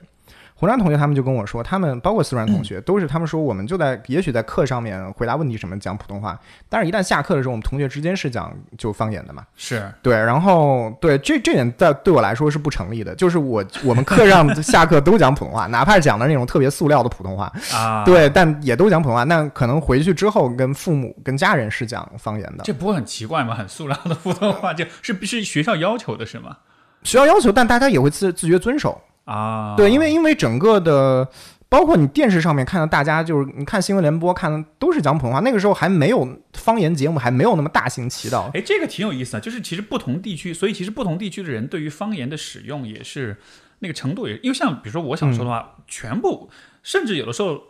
老师都会觉得讲普通话很烦，所以会所以说老师会讲一种叫做椒盐普通话的普通话，就是因为因为四川话跟普通话其实和其实很接近，对对，所以说呢，就老师有的时候就会用四川话的语调或者是那种发音去讲普通话啊，对对，但其实大家都还是更偏向于讲四川话的，对，但是就好像每个地区其实是不同的，大家对于自己方言的态度，对，这个可以稍微延伸一点，就是其实很哪怕在在就是传统的封建王朝时期，其实。我们中文是存在很多多数的语言，哪怕北京话都是存在一种现象，叫做文白异读的，就是说文？文白异读，文言的文的文，白话的白，就是他们比如说同样一个字儿，它在文言文里面它有一个读书音和一个口语音。啊，就比如说 你看普通话里边“伯伯”这个“伯”字儿，对。对吧？然后如果你你接触过很多北京人，他们有的时候叫伯伯不叫伯伯，叫伯伯。对，伯伯，伯伯就是一个口语音，而伯是一个读书音。然后伯你会发现很多南方的方言中间，对吧？就它可能就是是这样的一个音。比如说，在我在我们方言中间，伯就我们念爸，嗯，对。然后就是白也念爸，然后所以所以它是这样，就是说，所以说以前存在这样的一个东西，就是说有一个精英的系统，就是你去私塾里面读书的时候。老师他们可能操着各种天南地北不同的口音，但是他们的口音可能在四川和比如说在苏州、在在广州，他们都存在一个当地方言对应的读书音，他们会非常接近一个理想型一个 prototype 的东西，他们会比本地方言日常说话中间的那个音更接近于那样的一个 prototype，所以这个就是一种雅言概念的存在。就周朝开始一直有一个雅言的概念，就是说，就是就是。就是说，包括到后面你中央集权之后，你不各个不同地方的这些生源，你要考了科举进京，然后面圣，你必须要会讲，就是所谓的官话。官话，对对。然后就是就是，那么其实如果你没有特别去学学那种官话的话，你其实能够用读书音去和就是中央同僚跟皇帝去对话的话，那也会相对省事儿。当然也会有非常夸张情况，当包括当时梁启超当时进京面圣的时候，他是广东新会人，然后他讲的他讲的话根本就是皇帝听不懂，然后得要人去给他翻译才行。对，但是对，但以前也是存在这样的，就是说语言它本身是存在两种东西，它是存在离心力和向心力的。它既存在于我日常生活中间，我非常接地气儿的，我要去说一些东西，我也存在有的时候我为了跨区域的沟通而存在的这样，它是有很多不同的面向层面的，它不是一个简单的一个说，哦，方言就是这样，它跟就是那个完全不一样，它是对立的，他们泾就是泾渭分明，也不完全是这个样子。你刚才说这个离心力、向心力，我觉得这个比喻特别棒，嗯就好像是有一套语言是让你更朝向一个，也许是一个中央集权或者是一种共同身份的部分，但是也有你的方言可能就是一个把你把你自己更加明确的定义出来或者区分开来的，所以这个这个对比喻我觉得还蛮有意思。或者你再想想印度嘛，印度它有那么多的邦，然后两百多号不同的语言，不是方言是语言。然后那那印度人，他们比如说他们来自一个邦的，或者他们就村着挨着，然后他们可能就讲自己的自己的土语，就叽里呱啦就开始讲起来了。那但是比如说一群印度留学生，他在西方国家遇到了。然后他们就开始讲他们这个这个印度味儿的这个英语，然后就互相沟通，Hello，对吧？就是他们会会讲这些东西，然后，然然后然后就是就是所以所以他就是，我觉得就语言它是一个灵活，它不是一个固定的一个东西，它不像大家想象的，就是一个一板一眼的一个东西，它是有非常大的流动性的，它有很多不同带什么叫口音，什么叫方言，什么叫语言，它其实是一个政治的概念。嗯，就是说，其实你看西波兰西部和捷克东部是挨着的，他们其实他们的语言，当地语言其实是可以互相沟通的。但是因为他们成立两个国家，所以他们定义说，OK，到这边来为止，这个就是你这边是我的波兰语的方言，然后那边说这是我们捷克语、斯洛伐克语的方言，就我们把它政治人为定义成了两种不同的语言。但语言是存在一种 continuum 的，嗯，所以很多很多人会说，包括很多西方人，他们对中国稍微有点认识，他们会说啊，我知道中国存在 Mandarin，存在这个普通话，也存在 Cantonese，有广东话，但广 Cantonese 和 Mandarin 是不能够互相沟通的，所以你们是两种不同的语言。对，这么说当然是对的，但是它完全忽视这种 continuum 的存在。就是说，如果你把中国的方言去去去去排布的话，你会发现，就是说，从官话区，你再慢慢过渡到，比如说江淮官话区，再过渡到吴语区，再到闽语区，再到这个包括江西的赣语区，再到粤语区，中间它是存在一种一种连续性的。没错，比如说，比如说到温州那边，他们温州话、他们浙江话其实已经和吴吴方吴语区，比如说北边一点宁波已经无法沟通了，但是它也许和福建的北部能够勉勉强强的有有一些沟通。那福建的福建再往南，一直到接近广东的地方，他们那边方言可以跟广东最东边潮汕话有一个沟通，但潮汕话跟广府话又又又中间又出现一个断裂，然后中间还有客家话，所以它语言的形态是这样子的。以前我不是前几年有一个说外婆姥姥嗯的一个、一个重要的分野，对。对，然后其实更复杂的是，你如果看中国的语言的地图的话，中国的就称呼为妈妈的妈妈何止外婆姥姥这两种说法有特别特别多。然后我们家方言叫舅婆，嗯。舅舅的就舅婆，然后对对，就好多不同的叫法，真的特别嗯。多。哪怕我们一个市里面东边西边都不一样，所以语言它其实到后面它会变成一种政治学的问题。但是对没错，对像这个云贵川就是也是一个典型的问题啊云贵川语言基本上是相互都是相通的，对对，这个我印象很深刻。那个时候贵州、云南、四川同学都在讲西南官话。没错，而且包括像就像就像四川境内，其实就各个地方的那种呃、嗯那种方言，就是大家都相通，但是就是随着这个你往东走、往西、往南走，其实都会有一些过渡，所以嗯非常有意思的。我觉得这个也是。我觉得从感性的层面，我很能理解，就是其其实其实所有的这些方言，它都是有它的那种多样性之美的。就是嗯如果你要用一个官话的语言、一个标准化语言去替代所有这些，我觉得这个在情感上确实是很难接受的。嗯，至少目前来说，从从一个社会现实角度来说，仍然我们现在的社会现实是，我们就在非至少哪怕在官话地区吧，大家都会用一个本地的一个乡音去说很多很日常的东西。没错啊，对，但是但是也随着，比如说我跟 Steve 坐在对面的时候，我们就就是在用普通话在做这样的一种沟通。对，然后但普通话因为还没有进入到，因为确实就像你说，你幼时你的经历中间，包括街上叫卖的，包括磨刀的、补锅的，他们喊的那个口那那个吆喝声，对吧？他们他们包括就是、就是它都是形成你的这个童年的一种回忆的一个非常重要的部分，它是你人格的一部分。包括我印象很深刻，就是我讲，反正我讲英语和讲中文的状态就确实也是是不一样也是不一样的。嗯你讲英语的时候，我就会觉得我就是有点像你讲普通话那种状态，我会更加的严肃，更加嗯的措辞上面会更加的用力，然后更加的去讲巨长、巨复杂的句式。没错没错。讲普这个这个，我我在想，这个或许有没有这样一种可能性，就是说，嗯像普通话，就它其实是一个外来语言，所以其实因为语言的本质其实就是你是用一系列的这种声音符号去去描述，就是你身边所看到的所有这一切，对吧？而对如果是一个外来语言，它对于你当地你在地的一些词汇，生活的一些细节、一些体验、一些现象，其实就它的描述能力其实就没有那么强。对所以你想要描述有些东西的时候，你还是得用就是方言，因为方言在当地它沉淀的更久，嗯它形成的一些符号是更能够精确的去。表达，因为语言本身还是非常局限的，对吧？对人的很多很细腻的感受，通过语言其实是很难真的把它说清楚的。但是就是说，可能有一些语言，它因为是很熟悉的，所以说它的表述力是更强一些。呃，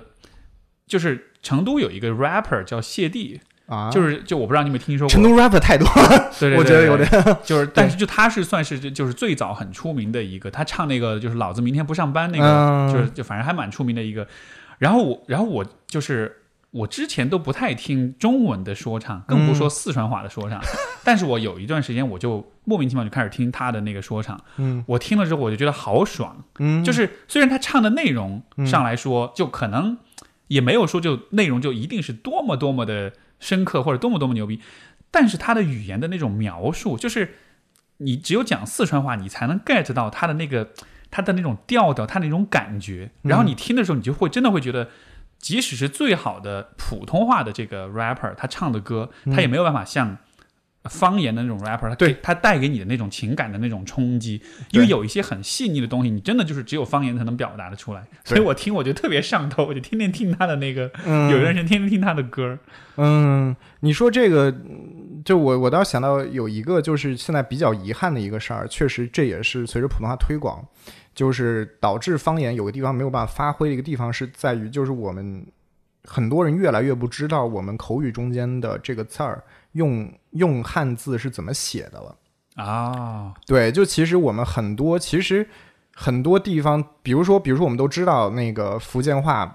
闽南话或者是潮汕话叫吃饭叫甲崩，对吧？叫嗯然后，然后就是就是现在是甲就写成一个口字口字旁一个甲乙丙丁的甲，对吧然后就但其实它本字可能并不这样。包包括我们看到很多就是很多粤语的它的那个写字儿的方法，对吧？就是就是谋啊，然后就是这个谋门台啊，这个这个就是他们那种写字儿方法。但其实就是它其实是存在一个语言学上是存在一个概念叫本字的。本字的意思是什么？就是说，其实你这个字儿，其实它是从比如说元朝或者宋朝的某个口语的一个字儿中间分化出来，然后它经过流变，导致你现在根本不知道你这个发音对应的是那个字儿。但那个字儿其实，如果就是你现在看很多，比如说很多香港的八卦杂志写的那种粤语的，你很基本基本上看不懂，对，因为它很多都是用了很多口字旁的那些字儿，那些字儿叫俗字。俗字就是说，就是说我它仅仅描述这个字的发音，对，它是但不描述这个字的字义，对，啊它就像个注对对对音一样，它其实就像日文，你就写假名，就是去标注它的发音而已，但你它并不负责这个字的字义，所以它就会写有很多口字旁的字，但是这些所有的口字旁的字，其实它有对应的一个本字，嗯，就是可能是一个来自于文言文，也有可能来自于那个时候的口语。对，然后口语中间的某个白话文，那个比如说元朝白话文的一个，可能在戏曲的本子里，你能找到那个字儿，它可能写的在我们现在字库里面都没有。你这个让我想起现在其实很多网络上语言不也是这样吗？啊对对对碉堡啊啊，对厉害呀，就是对 就它都是注音这个对词儿，对，它更多是表示一个一个发音，对，对然后然后但其实所以就就其实所以说很多的字，如果比如说你去看现在看鲁迅的文章，鲁迅是他是绍兴人嘛，他写了很多，包括比如说不阿 Q 那个非常著名的，就我要跟你困觉，对吧？什么叫我要跟你困觉？对对吧？但确实就是困觉。对，就是就确实在吴方言里面，大家讲困沟，对吧？就是讲困觉，对，就是这这本身来说，你看它是可以跟睡觉同时存在另外一个词儿，它可以是另外一个词儿。你看，其实我们现在用的都是特别标准的一个一个一个一个词儿，就是可能就普通话它的这个，比如说一共的这词汇量这么大，对吧？然后我们方言就是已经完全退到了一个口语中间，完全退出了书面语，导致我们书面语只能用，比如说我们新闻联播或者很多教材中间看到这些标准的字、标准词，但是我们的方言没有办法去进入书面语，进入整个的一个书面语去，哪怕我站在一个我哪怕站在一个国家主义的视角，我觉得普通话就是要替代你们一切。那即便站站站在这个视角，就是。我们就又错失了很多让这些词方言中的词去进入到这样的一个我们整个的汉语的词词库中间的一个机会，它就湮灭在了一个历史长河中间。而且这其实是也是，我觉得一定上其实是会伤害到语言的多样性的和精确性的，因为可能有一些方言中的有一些词，它的确是就还是回到说。方言它其实是对于当地的，嗯呃很多特有的事物的一种更准确的描述。当比如说我们在普通话里面，但是我们要讨论，呃，比如说呃四川或者是湖北或者是某一个地区的某一个事物、某一种食物或者某种某种生活工具或者是什么的农作物或者什么的，你就没法。就是你就没法用这个官话的方式去讨论了，因为你的这个更精确的这个更在地的这个语言，它其实是消亡的，它其实是消消退的。而且而且确实，你看你看英语中间好多词儿，它必须，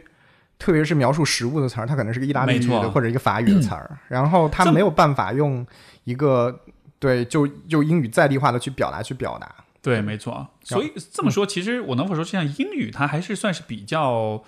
呃，怎么说呢？它它的这个开放性或者包容性还是比较强的，因为因为老外像美国人的那个日常用语，它其实是吸纳了很多各种各国的语言在。对，当然英语是是的，英语，但英语有一点就是它，尤其是对于所有的表音语言，它的吸吸纳能力极强，嗯，确实极强，就是就是它甚至可以直接用那个去发发言，但是但是它对表意语言的。就是吸纳非常的差，因为是拼音，所以你只要你大概能读得出来。但是是中文这种就有它缺失了，就是表意文字的一个就是这个维度，所以它它就我可以说它对于整个的一些对表音文字的吸纳能力确实是非常强的。对，它确实缺缺失这样的一个维度。好像嗯，你看我从这个角度来说，其实日语比英语要稍微强一些，是吗？对，但是日语本身来说，它。他要描述表音文字的表音文字，他用那个假名又过于不准确。哦哦，就是因为日语有很多词其实是英语的词，但是他用日语的这个发音去去发音，是这样的吗？对对，就导致他有有的时候会有一些不准确或者失真的情况，对，让你没有办法推断它原语言的拼写是什么。对，但这是跟书写体系有关系的。这个好像在香港也是这样的啊，就有很多这个广东话的很多说法。我像那个，我觉得球鞋叫波鞋嘛，对吧？对吧？不不是说哎，香港话，我我我我，他们说那个草莓不是说什么士多啤梨，士多啤北来，对对。对，没错，巴士啊，的士啊，好像对对这么一些一些外来外来的词。嗯嗯，对，所以所以我会觉得，就是就是语言的话，就是现在就比较遗憾的一点，这又我又可以我太强，我竟然又可以扯回民族主义，就是就是就是注定的是现代的国家的一定会通过他自己的行政力去限制，就是非官方语言的，就是就是流通和和发展。它一定会存在一个就是中央去认定的这样的一种语言，所以所以这确实它有一个遗憾的事情，当行政力量去干涉，然后把你的教材，包括帮你小学，包括把把你的这个这个录音带啊，然后录音带好有年代感，或者 或者这这这种这种这种听力的测试。他就用一种标准音去替代，然后在国家的什么中央人民广播电台，对吧？他就要用这样的一种东西去去去整个覆盖掉你的日常生活，侵入到你日常生活的时候，就确实就是本来的一种更加自然的前现代的那样的一种语言融合的这样的一种。呃，它就消失了，就就它是一个确实，就你像你所说，它对语言多样性是一个非常遗憾的事情。当然，以前是存在一种趋势的，就是它语言不同的地区，它的语言确实会融合，然后包括方言之间也存在竞争和互相吞并的关系。就像以前香港，在香港在二战之前，香港客家话是非常重要的一种语言，哪怕上海话在当时香港也颇有市场。对，然后还有很多潮汕话。你看《追龙》里面，《追龙》里面那个主角就是甄子丹演那个主角，他们就是潮汕佬，就是他们是讲潮汕话的。对，但是就他们在整个二战之后，也随着就是本身来说，他们的族群的整合的很多，然后导致广东话全大获全胜，然后导致客家话等非广东话的方言在香港举步维艰。然后，而且在比如说在广西南宁也是，就粤语白话大大举入侵，导致它原本在比如说清朝前期，他们当地的一些方言，它也直接被取代掉。就这个过程一直存在。然后语言学中间也存在一个概念叫 lingua franca，嗯，就是就是通用语这样的一个概念，就是说我们用一些，比如说东南亚这些地方就非常有，它可能会混杂粤语，混杂着闽南话，混杂着葡萄牙语、荷兰语，然后形成他们当地的这样一种非常混杂这样一个语言形态。它其实确实从审美情趣上面来说，从比如说我们这种矫情的知识分子来看，哇，很有趣，太棒了，好多分类。对，但是实际上面来说，实际上面来说，它可能又有一些别的审美以外的一些意味。它也许它也会有一些痛苦的地方，可让人造成误解的地方也会有。所以我现在更多还是一个一个一个非常中立的这样的一个态度，是一个就作弊上官的态度。就我当然我我仍然希望的就是就是方言至少能够保证，就是能够我们能够有足够的呃。就是包容和理解，去去给给予他们足够的一个空间，能够让他们有自行发展的这样的一条轨道，而不是说非常简单粗暴的把它剥夺掉。嗯，对，就是我觉得是这样的，就是少数民族的语言至少有民族民族政策在照顾，然后能够去保证他们一定一定就是有国家机器的干预去保证他们最低最低程度的一种发展，而方言这一块的相对而言就就受到了这种政策性的优惠就相对比较少。这只能说目前是一个非常遗憾的一个事情。是对这种这种语言的这种多样性背后，我觉得其实也是也是人的呃性格、审美、生活方式各个方面一种多样性。嗯所以如果你让呃所有人都说一样的话，我觉得很多通过语言传达出来的，比如说嗯像像我想到了一个就是嗯呃，之前我看过一个帖子特别有意思，他就说为什么这个就是就是四川人或者成都人，就是为什么性格是很是很开朗的，是很乐观的。然后这个包括你看之前经历地震啊，经历各种各样的这种状况，大家都很乐观，就是在都都是还是这个嗯都还在打麻将啊什么的。嗯然后他就他就有一个说法，就说其实四川话里面很多语言，就是很多话语结束的时候，它那个音音调是上扬的，所以说这种上扬是给人带来一种轻松的感觉。嗯所以你的话当中都是有这种有一种上扬的这种结尾的话，其实给人感觉就是说这个话的时候，好像你的那个性格、你的人格就是比较偏乐观一点。就是这个语言本身，它真的是会有点影响到人的那种嗯那种那种就是人格特质的吧。所以我觉得，而且我相信每一个地方的语言一定都是有它的相应的特质，也造就可能塑造当地的人的这样一种可能共同的性格。所以这个是本质主义。没错，是这样的。对就是但但是我确实是相信这一点的。所以你也看到，比如说像嗯最经典的比较上海人跟北京人，对吧？就是嗯我我觉得还是会有一些区别的，就是上海人跟北京人在说话的时候给人的那种感觉、那种调调，他们为人处事的方式，就就当然这个不完全只是语言来定义的，但是我觉得语言在当中一定是代，他一定是扮演了一些呃很重要的一些角色的。嗯，那你说这个理论是那个萨皮尔的那个那个我语言？这这完全是我自己直觉的一个 一个判断，我都没有任何理论的参照。对，你看过那部电影叫《降临》吧？降临对啊、看过对吧？哦，对我很对对，非他常喜欢那个对他那个江峰南那个作者，他是他那那个小说，他是基于那个萨皮尔他们的一个语言影响认知的这样的一个理对论对对是对吧？就是就是他们讲到了这个因纽特人他们的词汇中间描述雪，雪就就雪花20都有可能六七个二二对几十种，对就非常多的词汇，而我们就是多数其他的语言并没有那么细致词汇，导致我们并没有办法去区分。对，嗯就是这是一个很有趣的一个理论，但就我对语言学浅薄的目前的了解，就是说这个理论基本上也很容易被证伪，对。就是就是也许就是语言对就是我们意识形态。它确实有一定的影响，但这个程度是值得商榷的，就没有那么不太容易衡量，就是说。对对，嗯就是就是就是对，但今天我多数的谈话都都是没有经过准备，所以所以所以 就是很多没有什么出处，也可能有非常多错误。瞎聊瞎聊。对，就是瞎聊。对，但是我嗯我觉得很有趣，就是今天我跟你对话，我觉得其实是在聊一些嗯可能跟现实生活没有那么贴近，但是我觉得是一个很底层的东西，不管是从身份的角度，从民族还是从语言的角度，就这些事物，我觉得这已经是我谈的最 最接地气的。是吧？最接地气的。我我我觉得跟我们的生活日常生活其实有非常大的一个联系的。其实我觉得是是嗯，就它是就它可能不是那种日常的那种啊，对话题，但是它确实是一个潜藏在我们生活当中的一些我觉得很有趣的一些方面。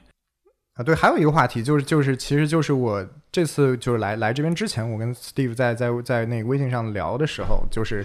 就是我们还正好提到就最近的一个一个一个热点的一个一个微博话题，然后就很有意思，就是我们对这个观点还还有有一些不一样的看法。啊哈，对，就是就是讲那个就是讲那个杨笠说的，男人都是啊，对对脱口秀，呃，对。这个呃，脱口秀大会，对对对吧？对对，今年很很很火的、很走红的一一个一个出圈儿的一个出圈了的一的个话题，一个 comedian，对。对对对。对。然后他当时就是就是讲了，主要是其实是讲了是一个 mansplaining 的这样的一个东西，对。就是男男性是说教的这样的一个一个东西。嗯。对，然后因为他讲了比较就是一个比较泛泛的一个一个一个一个话题，就是说。呃，因为就是很很多可能会有让很多人不适，就是他可能会说到，就是说，男人这种生物或者男人是怎么怎么样的，男人是怎么怎么样的，就是会给很多人就会有很多就是不同的这样的一种感受，就是就是我自己的感受是什么呢？就我自己感受就是完全没有觉得被同意是吗？就我特别同意，首先我特别同意，其实我也没有觉得，就是我会觉得这这个这个这个这个言论跟我没有什么特别直接的关系，因为我觉得他是对着一个比较虚的一个男性的一个一个概念去去做的，他不是对对着就是 比如说全场一个个，然后眼神一个扫过去说你们你你你你你都是对吧？就不是这样的一种感觉，就是所以，所以我就是我自己第一反应并没有觉得被冒犯，然后但是 Steve 他显然有了自己的一个反应，对，嗯这个嗯我当时听到，因为嗯。首先我觉得，呃嗯，第一，我觉得确实很好笑，对对。这是特别重要的。然后，因为你如果不好笑的话，嗯。大家的态度可能会不同。对，对然后第二就是我我能理解他在说什么我也能理解整个这个背景是什么，但是我会有被冒犯的那个点。嗯嗯，我觉得可能是两个方面。第一个方面是说，嗯，虽然它是为了喜剧的这种效果，是啊、但是它其实也是一种公众舆论当中的一种表达。嗯，而我无论如何都是反对那种嗯呃所谓精神懒惰的那种行为的。啊所以我觉得他在那么在说的时候，虽然他也是为了好笑啦，然后我觉得他，而且他确实得那么说。嗯我是个 comedian，我也会这么说。OK 就这个我完全认同。技术上的这种内容创作上来说的话，嗯但只是他传传递的这种信息，我不知道是不是我担心多余，但就是嗯我会觉得会，也许会让更多的人都像是去复制粘贴他的那个说法，男人都怎么样怎么样。啊，我不喜欢这样的说法，嗯，因为我觉得，因为是因为我不想自己被当做是嗯你也是男人当中的一个部分，OK。就是他是在鼓励人们用一种，就我们前面讲很本质主义的，O oversimplification 没错，它是过度简化的。对对对，还有一个被冒犯的，我觉得个人情感上被冒犯的是，嗯。这个倒是你问我的时候，因为当时我们也讨论了一下，对对对对，然后我也想了一下，我其实觉得你说有道理，就是嗯。我会冒犯的，是不是因为我其实是把主动把自己放在了 他所指的那个群体里面，嗯嗯，所以好像我才觉得他是针对我的。嗯，但是后来我想一下，好像也还好，对就是所以我的，所以我的观点是在跟你上次讨论之后，对对，其实有一点点变化。然后就 OK OK 就我没有会觉得说是特别的有哦。冒犯或者什么的，嗯，但我只是说，可能你作为一个 comedian，你这么说你你要这么跟我说话的话，嗯，你你会觉得有一个你可能存在一个更加就是 skillful 的东西，就更加有技巧的东西，可以有一个更加更好的一个表达方式吗？你会觉得我觉得是这样的，嗯对，就好像是它是有那么一点煽动性的，啊，对，然后只是刚好说它煽动这个东西跟我有点关系，所以我本能的反应是，哎呦，你是针对我吗？但是就但就是再深入的往下去想，我真正我真正呃呃就是不认同的，其实不是他这个煽动的这个话题本身，而是他这个煽动的这种方式，哦所以是从这个层面来的。那那我是不是可以理解为，就是说，你如果觉得，如果在在在一个非喜剧的一个呃情境下面，然后有类似于这样的一个，就是这种有就概括化 generalization 的这样的一个一个一个语境，说，比如说。男性他本身有一个什么什么什么样的东西，你也会嗯觉得是一个偷、比较偷懒的一个行为，你会觉得哈，因为我觉得这样的言论就是，嗯因为我是很强调说我们要就是要要要深入到问题的本质 OK，我们要深入到问题内部去，而不是说在做一个表象的批评。嗯然后呢，嗯嗯呃，你看，比如说我之前我不是做 Manly 那个节目，对对对对，就是其实这个节目我的思路就是说，我觉得真正要解决，比如说性别偏见的问题，男女的性别的当当中的这种冲突的问题，嗯，我们真正需要做的不是去通过，啊、就是不是只通过这种强行的批判去和这种反对和攻击嗯去强强行的扭转一些人的观念。嗯嗯，我觉得这种强行的方式，在大多数情况下是是不管用的。OK，对，嗯嗯，因为可能是，也许是自己就是作为一个咨询师的这种背景 OK，就是你知道，当你要想要改变一个人的时候，当你希望一个人改变的时候，你强行的给他压力，给用用指责、用斥责的方式要求他，我觉得是是很难达到效果的。所以，如果你真的真的想要改变一个人的话，我觉得这样的方式行不通。嗯所以，我是从这个角度去有一点去批判这种方式。明白明白。然后我正好也可以嗯讲一下我自己对这个问题的一个思考，就是第一方面，就为什么我一点点被冒犯到的感觉都没有，就就是就就是这样子的。因为我举个例子来说，就是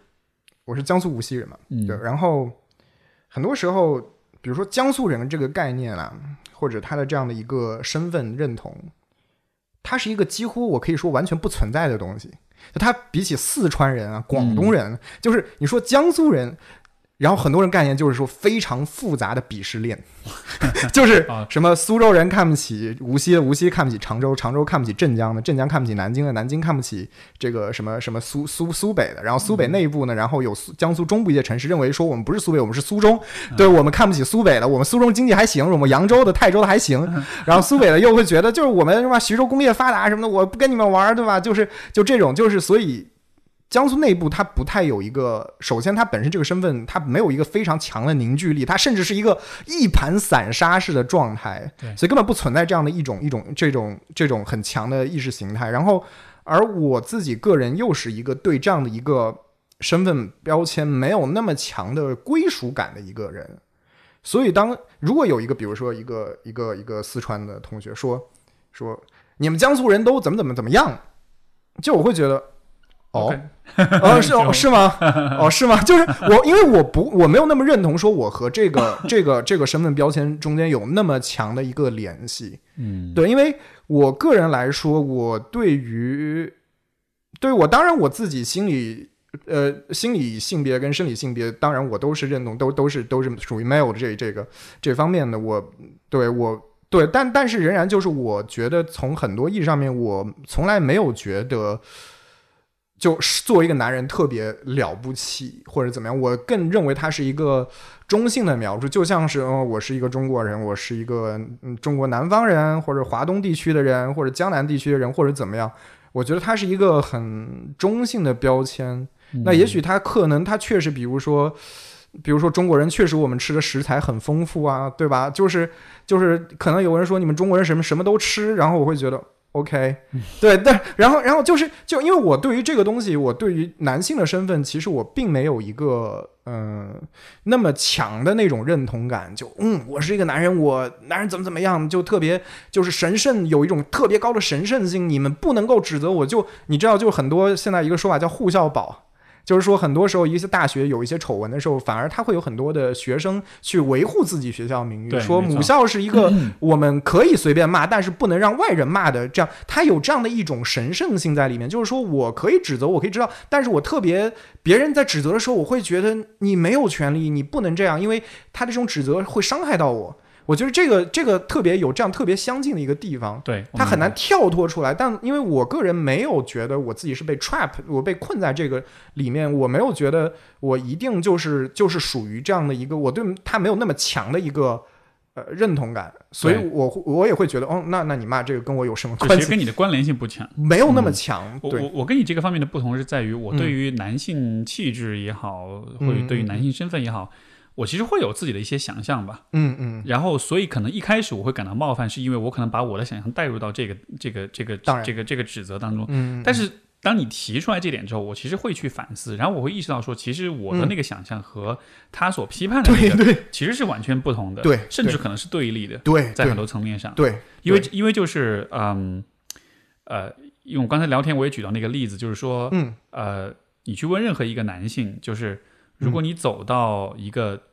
就是站满了肌肉男、站满了猛男的一个房间里面，你是什么反应？然后然后所有人都会说，我肯定会很害怕。嗯然后如果这个房间里这个时候出现一个女性的话，嗯，就都是肌肉猛男，但有一个女的在这儿，那你会怎么对这个女的？对，然后你会发现，其实很多男性他在害怕的状态下，他对这个女性就会展现出非常强的那种偏见跟歧视，跟那种打压的行为，嗯。因为就是他自身是很不安全的，他自身是没有嗯呃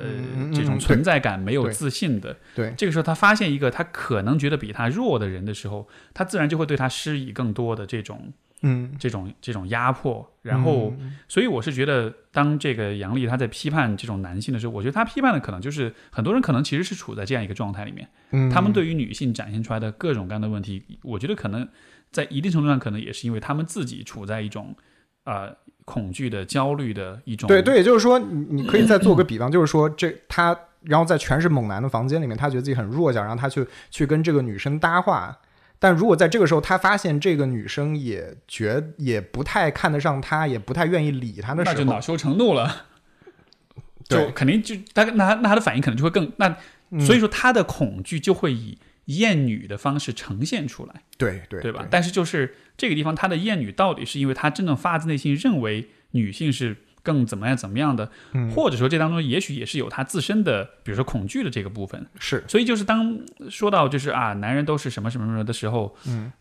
我觉得有，我就会有点担心，这个会把问题全部聚焦在性别的问题上。OK，对他但这进进又进入某种本质主义，对？但是实际上它这当中又有其他层面的，因为我们说，嗯嗯呃，怎么说呢？就是说个有可能会被下架的话，就是在这个国家里面，绝大多数人其实是啊，很难有机会用非常有尊严的方式活着的。同意。很多人是很难用非常有安全感、非常我们更多情况下是在生存，没错，对，在过活儿，没错，对所以你想，你每天需要恐惧，需要担忧多少多少的事情，你需要受对多少的系统性的压迫、跟歧视、跟剥削，就所有这些都在发生的情况之下，嗯我觉得确实很难让大家之间是那么的。就相当于这个房间里的猛男都都没有清走，你都没有请他们都出去。如果这个如果这个房间里大家都是各种人都有，也有猛男，但也有各种人，对吧？然后这个环境也很让人放松。嗯，在这种情况下，你你遇到一个女生女性，你你你可你对她的态度可能就不会那么的嗯恶劣，嗯所以我觉得问题可能是出在房间里的猛男太多。对 对，这个其实其实其实对 Steve 讲的是一个丛林法则是那种感觉，就是嗯你可能在现实中你随时会觉得自己很无力，那特别是我刚刚我们也说了，就男男人相对其实要更脆弱，嗯。因为就是我们就就是男性一般来说在教育中传统教育中间会给你灌输的是一种男性应该更强。男性应该怎么样？男儿有泪不轻弹，男儿膝下有黄金，什么这这种这种东西，所以它是一个非常高的那种期待，所以所以周围的你会特别的，就是男性他有这样的一种，他也是某种程度上是受父权社会这种意识形态一种迫害的，就是说他要不停的去审视自己，比如说 钉钉的长度之类的这种，没错，对，就是他会，他会很容易被被被被这个冒犯到，就是就就是这这是就这样，他很容易，他经常也要处于这样的一种一种自我确信和缺乏确信，然后要通过要这个这个这个打肿脸充胖子的行为去做很多很多的事情。对，但但我就会回到就是你刚刚说的那个假设，那个呃如果屋子里都是猛男，然后我、嗯。我跟他们相比，我觉得自己很很弱小的这种感觉，就我觉得我我个人的选择会会会挺不一样的，就是如果那全是猛男，然后就一个女性在那边儿，对，然后我个人会更加倾向于去跟这个女性去聊天，去建立一种比较友好的关系，因为是这样的，如果说因为因为因为也许就是也许这个女性她的比我更强壮一些。也许他比我更小一些、弱小一些，都有可能个子更小一些，也有可能，对吧？但如果就把这个女性再换成一个就同样，比如说差不多体型的男性，他可能也在瑟瑟发抖的感觉，我觉得我也会做一样的选择，就是说我会更愿意去跟他去聊天，因为因为也许我也很害怕，那么他应该也有可能跟我一样害怕。对，那在这个时候，我觉得就是我们应该做的事情，是我们要建立这样的一种感情上的纽带，去让对方不要觉得那么害怕。因为我推我知道那种害怕非常的非常的讨厌，我也觉得很无力。对，我觉得那我我自己是可以接受的，就是我觉得我可以接受我在这房间里觉得很无力，我就跟你说，哎，我觉得哇，这房间里人怎么都这么壮，妈呀，真吓死我了，对吧？对吧？然后他可能说，我操，也是，我也觉得，对吧？那你们就这个时候，你们就可以彼此的去那个，对吧？就是可以能够有一种和解和一种合作的状态。我觉得，完全也可以。为什么我要去跟这个人去展现这样的一个东西？我觉得就这不是一个唯一的选项，也不是以我的性格会去做出的一个选择。你说这个方式，我觉得是很有节操以及很有自我意识的人会去做的。但是我，但是。对，但但是这是一种对，这这又是我 又涉及到一个自我批判，就是你看，这是因为我 有余欲去做这样的事情，我的心里觉得我成长的环境和很多方面能够让我选择用一种体面的方式和这个世界去相处，让我觉得展露我自己的弱点也不是一个很要命的会把我毁灭掉的东西。没错，当然我这个也可能是一种幻觉，对吧？只只是我真的因为太走运了，可能对吧？就是在从从小在一个相对有安全感的环境下，但确实对于很多的人来说，他并不具备这样子的一种一种认知或者是条件，他就是恐惧，他就是这就是他的第一反应。从个体层面来说，就是说我我对此就是我对于自己，当然我可以就是这样站着说话不腰疼，我就说，哎，你们就是就是就是。作为男性，怎么就是对吧？就就也就是就这个不是跟你们那个自我的那种理想非常矛盾吗？你又想要作为大男人，但是又表现的毫无风度。对我觉得我可以说这样子的话，但是我又有的时候又会觉得我没有权利去说这样子的话。我觉得还是可以，就是跟更多人传递这种想象了。就我其实很乐意做这种事情，就是我会很希望让更多的男性看到，说，嗯，其实是有更好的方式让你感到安全跟自信的。对，去通过打压女性或者打压弱者，这不是，嗯，就这不是一个聪明的方式，它的代价很大，以及，代价很大，对，对，以及就是啊，它的效用其实非常的有限，对，因为你需要不断的去寻找弱者，但是。你在虐待弱者的时候，你也就能知道你自己也是弱者，而你被虐待的时候，那种感受你是永远没法，就是因为你是通过虐待弱者来获得存在感，对，所以当你被别人虐待的时候，嗯，你的那种体验是翻倍的，嗯，你就就是你你你就会知道说，其实你无非就是这样，你并没有真的改变你自己，你并没有真的让你自己变成一个。就是安全的一个人，嗯，所以我是觉得，对于男性来说，要能够感到真正的自信跟安全，其实是有很多更好的途径的。通过学习，通过成长，通过发展自我，通过练巴西柔术，通过对啊，就是很多各种各样的方式。对对，就就像就像打，就像比如说在那个全是猛男的那个房间里面，嗯，你有没有想过，也许你也可以跟所有的这些猛男也也去当哥们儿朋友，也去认识他们呀，也看到说，其实他们只是外形上。感觉比较有肌肉侵略性，对，但也有可能，其实每个人也都是不同的，也有可能，其实大家也都有各自的困扰啊，各自的，就就这只是举一个例子，但是我的点就是在于，嗯，当人们感到不安全的时候，嗯，他们就会更多的去伤害彼此，嗯，而我觉得问题真正的出路还是在于，我们应该让尽可能多的人感到更自信、更安全、更有尊严，嗯，而这一点的话，包括更有勇气，但是这一点，我觉得对于。中国的男性来说，嗯，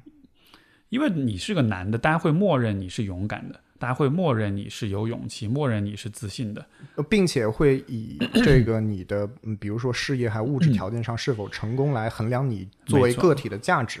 但是，但是实际上很多男性内心，我觉得是很脆弱，因为他们真的是没有人教他们，没有人指导他们。有女性的话，可能大家觉得啊，你是女孩，比较照顾你，给你更多的支持，包括女性自己可能在。他是相对弱势的那一方，他自己的韧性反而会更强一些。但是对于男性来说，你又被妈宝，又被宠坏了，又没有人教过你什么是真正的自信，没有人教过你怎么看待竞争，怎么看待呃这种这种压力啊，或者是自尊这样一些问题。所以我觉得，嗯，最终这个问题归结到底就是，嗯。嗯，可能就是我对这个问题切入的方式是，嗯，我更希望用一种就是，嗯，我我希望你，呃，就我。我的那个着眼点不在这个问题上，不在这个厌女的问题上。OK，我的着眼点在于每一个人应该设定什么样的目标，变成什么样的更好的一个人上面。所以可能就。对，对我觉得很有意思，因为因为 Steve 他他你的你的切入点是一个比较，就就是像你说临床的一个，其实很临床，对一个个人的一个东西，就是因为就是当当你可以有更多的时间去和个体去沟通的时候，你们可以更加深入去找出 很多所所谓的病灶啊，就是问题的根源上面，然后你可以在中间展开工作，让一个人变成一个更好的个体。对，然后我觉得就这种这种思维还是挺挺挺有意义的，因为因为。相对而言，像我们就做社会科学更多，我们会从一个就有点高屋建瓴的一个一个一个宏观的角度去去看待某些就是一个更宏观的一个问题上面来说。就从这点来说，就是首先就是我我还是在想，就是我以前我对在在在参参加一些其他节目的时候，我有跟嘉宾有聊到一个问题，就是说，就是我确实我觉得就是底层的，就是为什么就是为什么很多男性会陷入一种一种厌女的这样的一个圈套，不是或者或者这样的一个一个一个情绪中间。对我其实我因为我自己有站在一个就是自我的一个作为作为作为既得利益的中，就是受过良好教育的男性。去批判我自我，就是说，我会觉得我不应该站，就像我刚刚说，我不应该站在这样一个角度说说你们可以更体面的活，你们为什么不更体面的活？就是我会觉得，就是说，是不是就是说，也许这些男性他们本身来说受过的教育，或者就像你说，他们有很多的恐惧，他们本身还我一直以来的观点就是这样，就是男性同样是父权社会的一种受害者，就是他们是不是本身来说也面临更大压力？他们也许一辈子都。这辈子都没有真正真正意义上和一个异性有沟通、有互相的谅解和和了解，就是就是他，所以他们更容易就属于一种容易跳脚的、容易愤怒的、容易觉得自己的尊严被冒犯的，但实际上就自尊又太强，又同时具非常自卑的这样一些男性。也许就像你说，他他们没有更多的社会资源，他们可能挣扎在某些城市或者是在一一些。嗯，经济相对发展没有那么好的地区，然后也许他们是留守儿童，也许他们就是只是每天在在刷刷什么快手，然后也许他们做的非常低收入工作，然后他们也许他们他们的这个收入也没有办法得到那个，就是没有短时间之内感觉他们生活觉得特别的绝望，是不是有可能有这样子？就是我们是不是能够给予他们更多出一种人文精神的一种关怀？没错，然后当时，嗯，当时那个嘉宾的他，他给我的一个回馈，当时也让我觉得也有些正文发挥，就是确实这又是一个现实操作问题，就是说，我当时那位老师他是广西人，然后他成长在一个大概是七十年代到八十年代中间这样一个过程中间，而广西这个地方它有一个非常恶名昭彰的一个传统是什么？就是丢弃女婴啊，对对，就是所以是这样子的，就是说，就是说。OK，我们当然我可以站在一个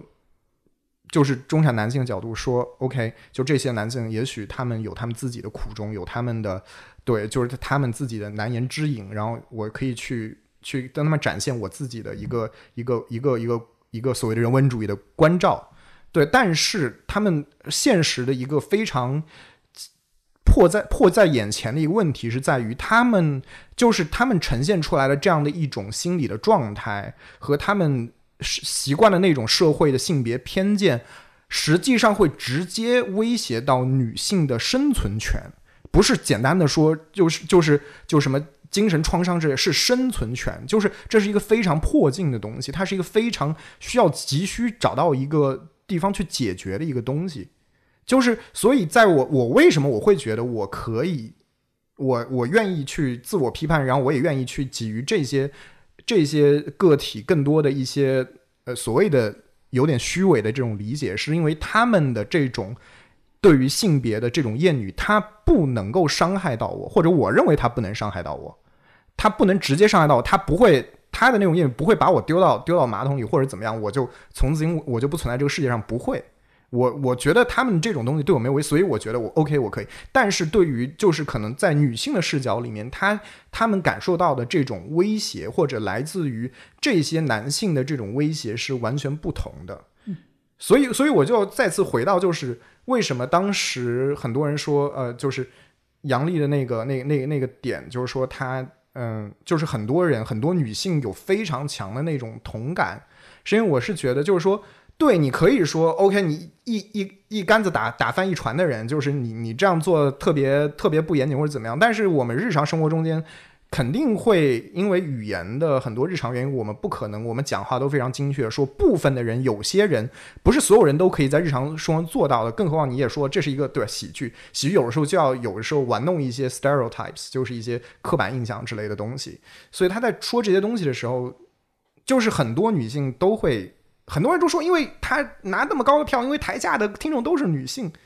对。但是就是说，就是就是 OK，那那那那我们除了觉得哦，女性天生他们会对这种言论会呃，就天然会对这种言论更加的愿意去投投他的票，觉得他说的好。但是为什么呢？可能我我觉得你我同意你说那一点，就是嗯，最终其实女性是真正的受害者，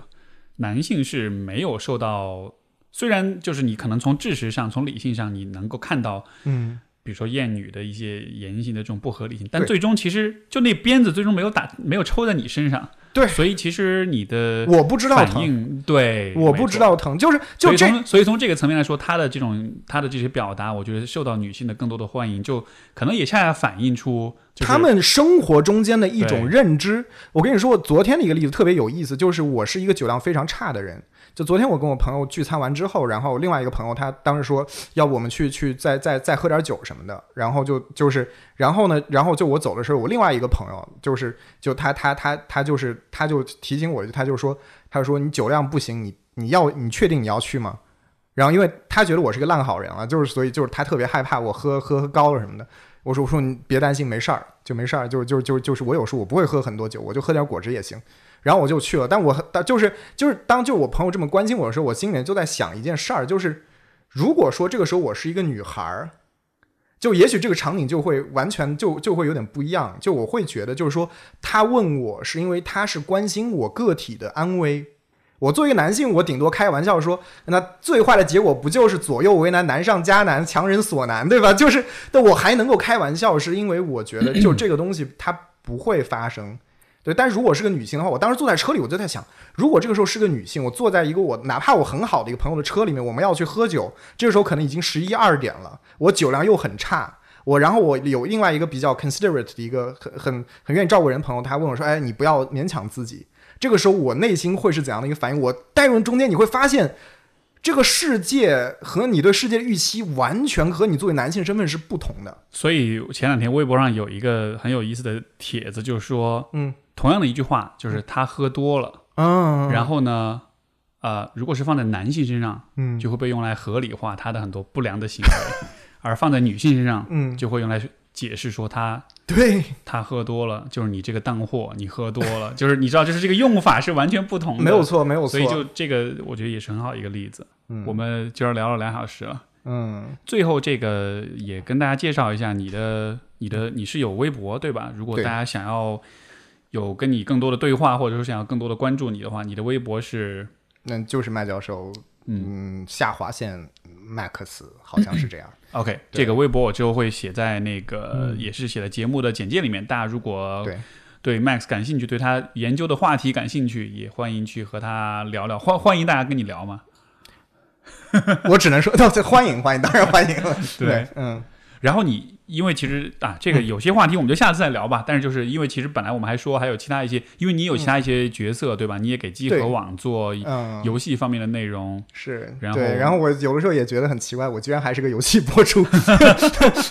游游戏哎，那那游戏博主，那你是是在什么地方去发表你的这些内容呢？哦，一般我我有我最早是我我在集合有很多很多录的也是很多播客节目在在集合网上，大家也能够找到。哦，对他们的他们也是播客是吧？对，也是他播客们他们节目叫什么来着？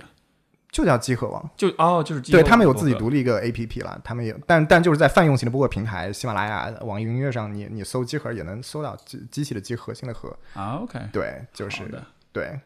好嗯，特别感谢 Max 今天的分享。嗯，好好好也非常感谢 Steve，对，第一次聊就聊那么久，是，那我们就先到这儿，感谢各位的收听我们和收看，我们就下次再见。拜拜。好，拜拜。